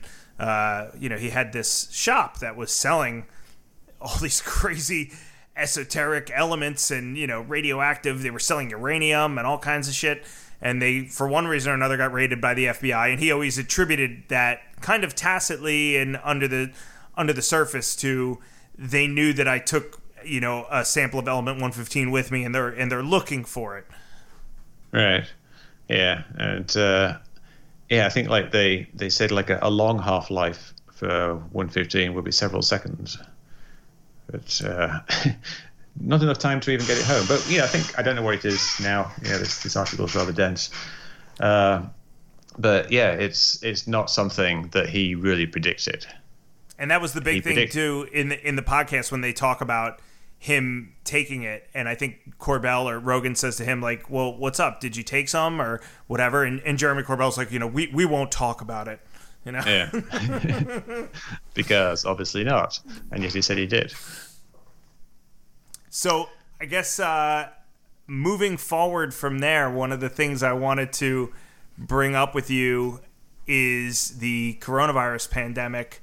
Uh, I haven't seen you discuss this anywhere, but I haven't I haven't been on your site in a while, and I wanted to kind of get your take on what you think is conspiracy and what you think is fact when it comes to uh, how the nation is learning about mm. coronavirus. Specifically, just over the last couple of days, we had this hydroxychloroquine debate, you know, where these doctors came out in California and have claimed that this drug has, you know, efficacy and that it's being suppressed by the government and big pharma and they don't want to acknowledge that yeah. it works. And you have all these conspiracy theories about COVID. So talk to me where Mick West stands. Well, yeah, I'm kind of a big science guy, unfortunately. So if big science says something, then I usually would defer to them. So uh, yeah, I'm kind of with Fauci, who's Trump's Trump's head of the task force, Dr. Fauci. You know, Trump isn't generally disagreeing with him um, on everything. You know, he disagree, disagree on some things like the speed of reopening. But yeah, Fauci is is basically has the weight of the entire medical establishment behind him. He doesn't really have a financial interest in this, despite what some people are saying. Like he has some patent uh, that I think, like on an outside chance, would get him like hundred dollars or something like that. But it was it was just a standard patent that they get at the universities, and I, I think that hydroxychloroquine. Uh, hasn't been really shown to work. The video that was shown with the doctors in the lab coats, you probably know that uh, one of those doctors turned out to be this completely crazy woman who think there was some kind of I don't know weird demon seed that was spreading the virus, and she was a homeopath, uh, which is it's a kind of a pseudoscientific form of medicine, and she's weirdly religious, and I, I, I really, I must say, think that it's kind of the hydroxychloroquine. It's almost like Trump wanted to be right about it. Like remember when there was the the, the hurricane was coming towards Florida, and he he said at some point it was going to hit uh, Louisiana, and the National Weather Service said no, it wasn't. and then he comes out later with a, a, map where he's taken a sharpie and drawn an extra loop around uh, Louisiana. Like it's that kind of level of wanting to be right, which almost feels like it's it's just driving this this whole thing, and it becomes a political thing. Right. Yeah. It, it definitely it's has. like people, conservatives who are Trump supporters want to get hydroxychloroquine because Trump said it works, and because uh, Dr. Fauci, who's some kind of liberal, uh, said that it, it doesn't work, and it becomes this ridiculous thing where the science is ignored or cherry picked. You only you only take the the results of the the doctors in white lab coats who agree with you, and and you go with that rather than going with the actual big science, which isn't big because it's like uh, uh, it's it's this big con and that everyone's trying to make money. It's big because it's it's the scientific establishment is this kind of self-correcting entity where people check each other's work and you get this peer review process and you get when a, a study comes out that shows something some other group will try to replicate that study and they will try to, to see if it does actually happen. You don't just rely on one guy saying well i had five patients and i gave them all hydroxychloroquine and none of them got coronavirus. Because that isn't you know, any kind of statistical evidence but people people prefer one thing so they go for that yeah, that was one thing I noticed about else. her statements where she said, you know, I gave it to 300 patients and none of them died or something, you know, and it was like, all right, well, statistically, X amount of those patients were going to survive anyway, without giving yeah. a breakdown of how many had, you know, are were of what age and how many had, uh, you know, pre-existing conditions and things like that. Uh, so that in and of itself is a, a non what do they call that? A non-varied or univaried uh, set of data. It doesn't doesn't include all of the all of the yeah. nuances that it should. Know, yeah, you, you, obviously, if you're having a study saying nobody died, you've got to also have a group of people in which people did die. Right. So if, if nobody died across the board, it doesn't mean anything because you, there's no variable there. There's no independent variable. So when you talk about big pharma though and you say i'm a big pharma guy i mean doesn't it concern you that just an hour ago we were talking about how money kind of moves the needle a lot and how lobbyists and corporations can sure, yeah. really you know push things around in their best interest that may not be in the best interest of public? So do you think that do you ever think about that when you just yeah. kind of take yeah, take a- the word of big pharma like you said is is a problem. Well, I don't. I didn't say I take the word of big pharma. I take the word of big science. Big science. Okay. So scientists, like, and to a large extent, like, when I say big, I'm talking about the entire world. I'm talking about like the scientific establishment across the world, not just in America. Like we can say, like you know, American pharmaceutical companies are going to go for profit, but yeah, there's also pharmaceutical companies in in Europe and in Asia and uh, you know even in in in like you know, South Africa and uh, uh, South America and, and Africa, but you know mostly in the uh, countries like say Germany. Germany is working on this. The UK is working on it. France is working on it. Italy is working on it. there are probably like uh, labs in Brazil working on it. Everybody around the world is working on trying to figure out what the cure is for this. And it's going to be quite hard for one big company to kind of uh, corner the market in the cure when everybody around the entire world, you know, the Chinese and the Japanese, uh, the Koreans, South Koreans, they're all they're all these. You, you've got to move away from this American-centric view of conspiracies. Uh, these conspiracies don't can't just work just in America. It would have to encompass the entire world, and you say you would have to include all these other countries. And there really isn't any good evidence that there's this big collusion between all of the pharmaceutical companies and all of the universities and all of the scientists who are the research scientists in infectious diseases uh, to somehow all of these tens of thousands, maybe hundreds of thousands of people are all somehow going to get a cut of this uh, this cure. It just doesn't work. It just doesn't make any sense as a conspiracy theory. When you look at the virus itself, what does Mick West think about uh, the overall picture? I mean, do we have most of the headwinds behind us? Uh, is the worst no. still to come? Do we, uh, you know, where do you where do you place this virus in terms of pandemics of days past? I mean, what's your general overview about the virus and where we are with it? I'm not especially op- optimistic, I must say, because things uh, do seem to be getting a bit worse. I mean, I'm, I'm kind of hoping that this second spike that we've been having is going to give some people pause, but there's this, this politicization of it is just so unfortunate in that people are still thinking that the figures are being overblown. And there is some truth to the fact that you know, more testing means more cases, but the deaths are lagging behind the cases by a, a, certain amount, and they are they are starting to rise. The deaths, more people are dying, uh, so we're going to get spikes in the number of deaths. And if people are thinking they can just relax, that's just it's not going to work. I don't know if you you know how you reacted to it at the start, but when uh, my wife and I kind of went into lockdown here. We were like really nervous about like going out and getting groceries, and then we got deliveries, and then we'd wipe things down because we thought it was being uh, uh, transmitted via, touch. But now we go out and we get um, Starbucks at the drive-through, and you don't even bother too much about wiping the cup down or anything like that because it, you, you you relax after a certain amount of time. And maybe I'm being a, being a bit uh, unsafe here. I don't know, but and people like start going to events because they're like, oh well, it's been a while, I haven't got it yet, but everything's fine.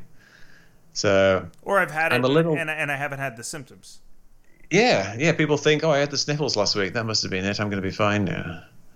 So like I say, do, you, do you think that the amount of data we've gotten, because I was very similar, I was you know, one of the first in December, in January, I was pointing this out.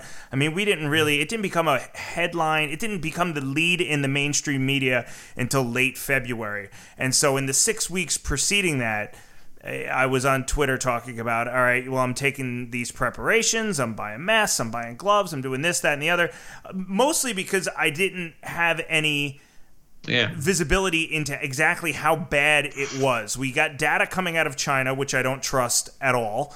And so until we at least got some data in other countries, um, I was nervous a about you know could China be lying about the death rate number one and b what's the effect going to be the culture shock going to be on you know the country once we figure out that this is here it's spreading and uh, you know, it may turn out to be worse than they've let on. But since then, like you said, to your analog, uh, I have really been able to put my mind at ease a little bit more because of the the robust amount of data that we get. And there was never I don't think there was ever a thesis that we were going to stop this in its tracks. It was always we were just going to flatten the curve. But isn't it true that the more data, the more raw data that we get, the less the uh, the infection fatality rate uh, appears to be, and that it's moving significantly lower. Isn't that good news? Uh, sure, but you know you're still getting like in some parts of the country, uh, emergency rooms and uh, the wards overflowing with people because like things are starting to to ramp up again. and we do have like what is it, 150,000 dead now, and it's probably uh, people are saying going to be multiple hundreds of thousands of people dead, and it's not all just old sick people. There's lots of uh, lots of younger people uh, die of it as well. So it's I I I feel like you know you're a financial guy, but my feeling here is that the market is being somewhat irrational in its response to what's going on. It's like it, the market feels to me like they're thinking, oh, it's you know we'll get a vaccine and everything will be fine.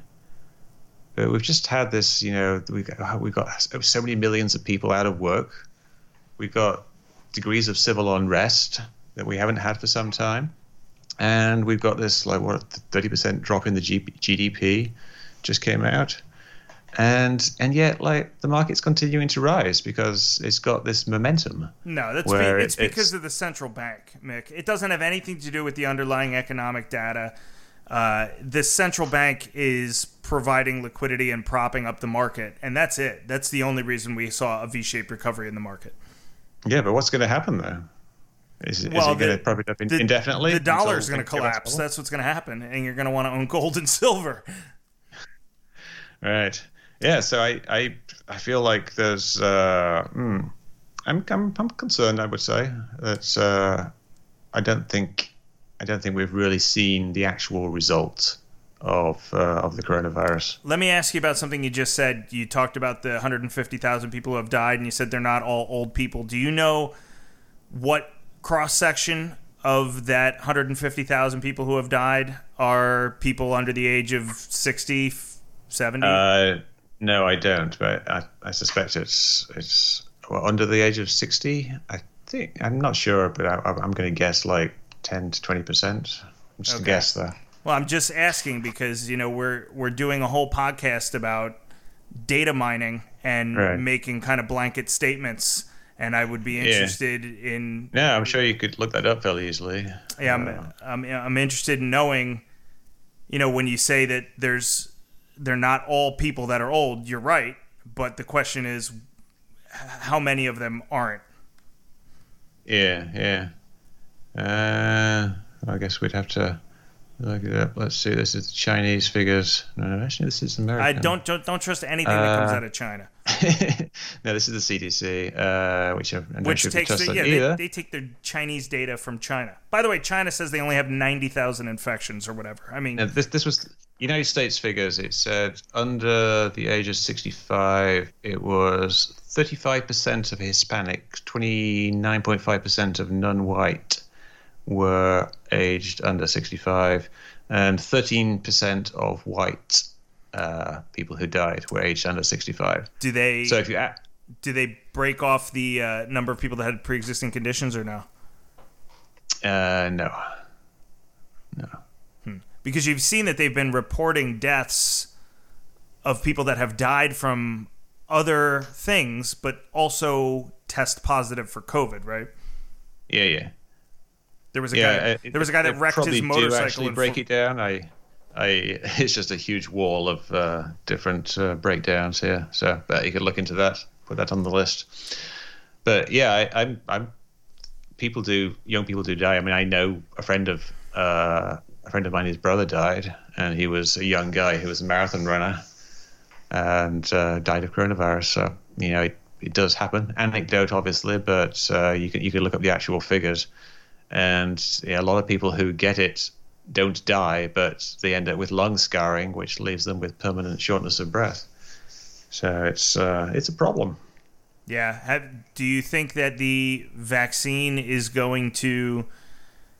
I mean, you mentioned before kind of concerns about the vaccine not being the end all be all solution. It, do you think that's because of the, the, the length of time the antibodies last? I mean, what do you what do you attribute? Yeah, I don't know. I think I think it's it's unknown as yet because uh, there's some indication that you might not get uh, lasting immunity after having it yourself, uh, which would be a, a bit of a problem. And so, you know, what what how is the vaccine going to work? I don't really know no, enough about immunolo- immunology to actually uh, give an opinion on that. Do you have an opinion about where the virus originated? uh, China.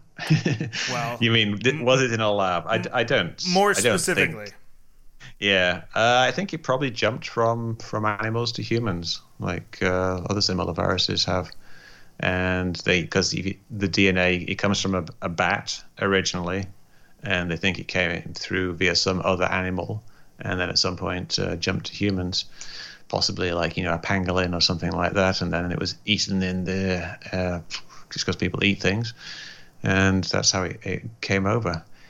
It from what I know from an, what people have done analyzing the DNA, it looks fairly straightforward in terms of that being the actual route. Uh, it could have been something that they'd already isolated and they had in the lab and then it escaped the lab, but then the origin is still essentially the same. Could it be something that they genetically engineered and it just looks like that because they're really good at genetic engineering? Yeah, obviously it's possible, but there's no real indication that that's what happened and it's yeah that obviously it affects China too, just the same as it affects other countries. Yeah, and if it if it was animal based and then they took it into the lab after that, it is possible that they would modify it or mess with it, right? And then you know, so so you're sure, saying there, but... there, there's a chance that even though it came from an animal and wasn't 100 percent you know modified from scratch by humans, that it still may have escaped. I mean, to me, Mick, going back to the circumstantial evidence to say that this came from the Wuhan seafood market and then to hear that there's a virology lab, a level four, you know, virology lab five miles down the road. Uh, I, I, don't know. I mean, you, you want direct evidence, but on the other hand, sometimes it's if it walks like a duck and talks like a duck, sometimes it's just a duck, right? Right. But like, you know, you're talking about like creating a tailoring a virus to do something. Like, how do you actually do that?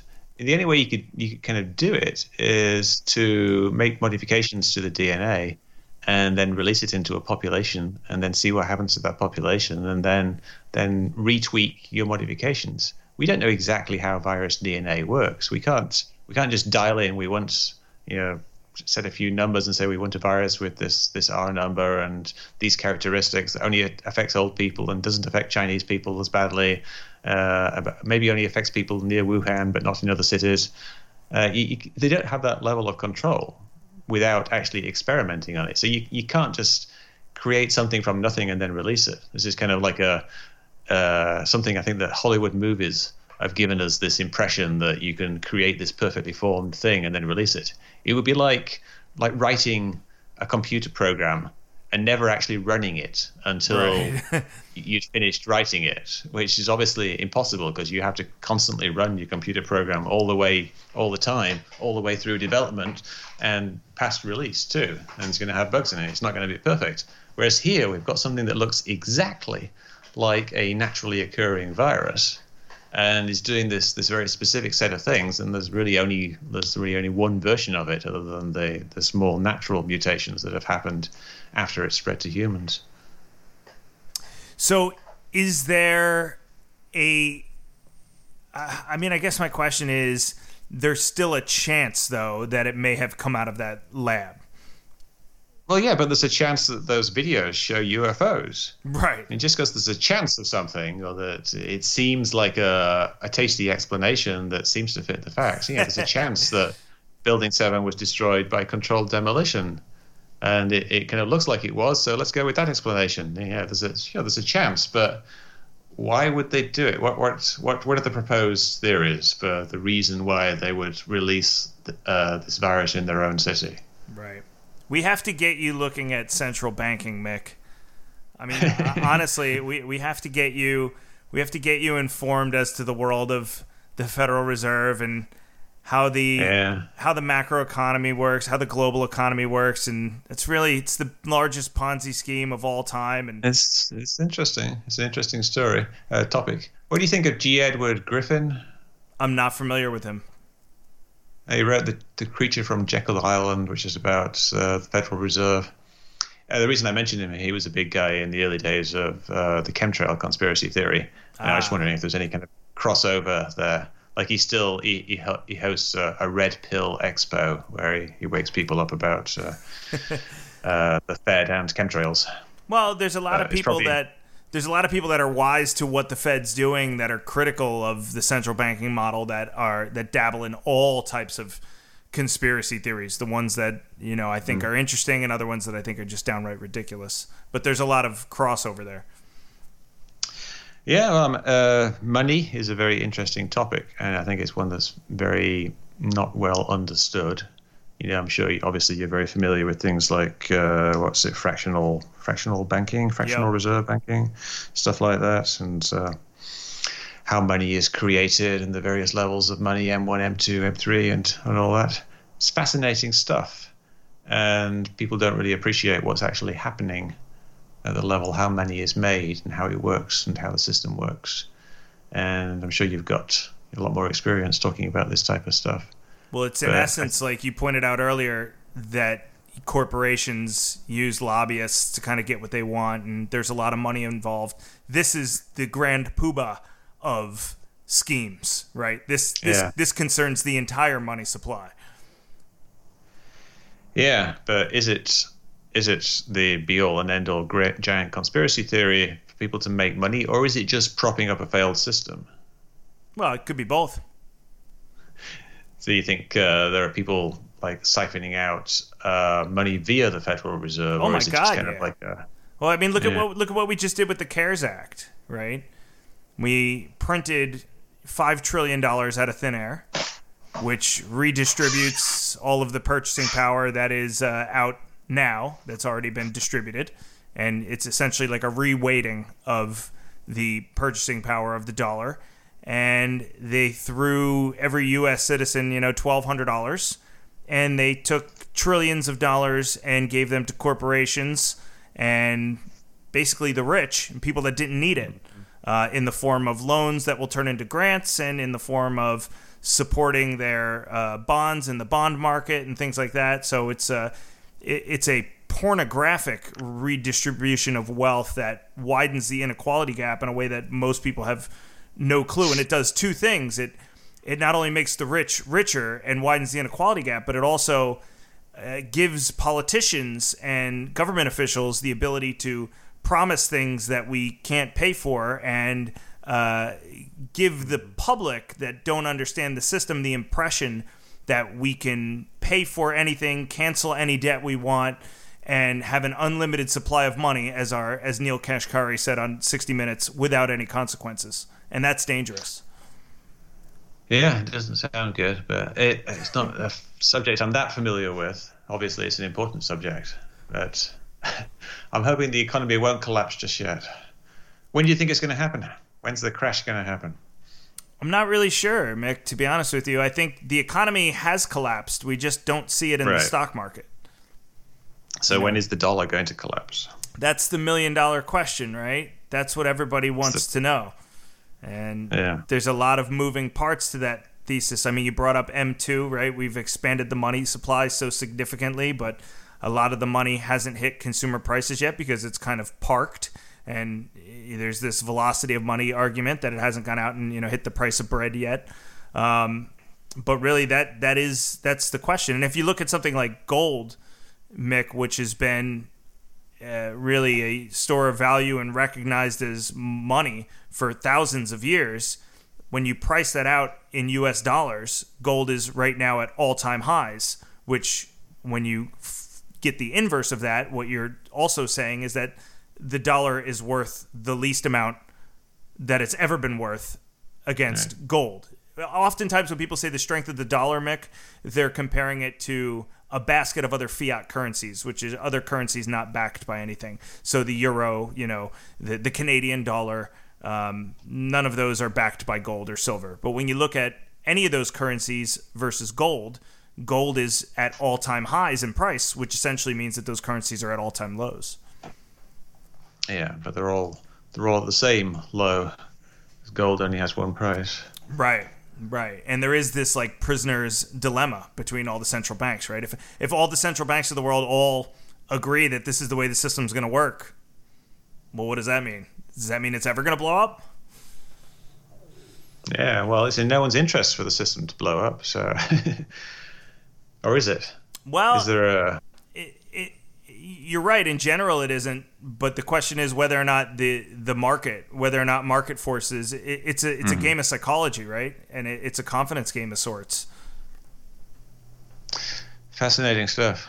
Yeah, I'm, I'm I am interested in, in money. I think it's interesting going back to uh, uh, the early colonies in the United States when they, they didn't have enough, like, I think, foreign money because they, they they used like you know the UK money or whatever when they came over, and so they had to make their own money, and so you got all these kind of little funny little local money. I think they called it scrip at the time. Yeah. And money essentially at that time was just a way of kind of lubricating the workings of the economy. But it was still, you know, essentially a fiat thing. Right. But it, it was it was still a useful tool. Like you need some kind of medium of exchange. And they didn't have gold, so you, you mess with Bitcoin at all? Uh, no, I wish I had. I, I, I opened an account in the early days of Bitcoin, and I completely forgot about it and then uh, it went up like you know ten thousand percent or something, ten thousand times. And so I thought, oh, I wonder if I bought hundred dollars worth of Bitcoin uh, ten years ago. so I rushed and got my password and looked at it, and it was uh, zero Bitcoin. Yep. Unfortunately. I, I, had the same thing. I checked the old account, right? Did I buy fifty dollars yeah, yeah. of this at one point and just leave yeah. it? No, I didn't. I feel like I did. Damn it. I'm interested, like as a programmer, though. Have you ever examined how it works? Uh, not the code level, but you know, I understand the, the basics. I mean, it's not really that complicated. There's the the mining of coins, and then there's the blockchain. What do you think uh, in general about it as a concept? I I think the fascinating thing about it is not knowing who originally uh, started it, and that uh, you know he's still out there somewhere with his like you know core bitcoins or whatever they were. And there's uh, it's I don't know if it's a long term viable solution for being money. I mean, like I was saying with the scrip thing uh, in the colonies, you need some kind of medium of exchange, and it it's kind of feels tempting to think, oh, we've got this great technological solution, but then it is it doesn't mean it's immune to hacking.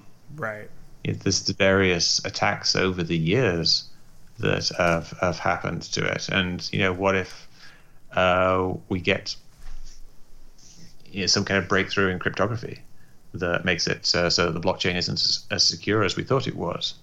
Uh, what if we get, you know, the ability somehow to instantly uh, find all the remaining bitcoins? I'm not sure. Have they all been found yet, the bitcoins?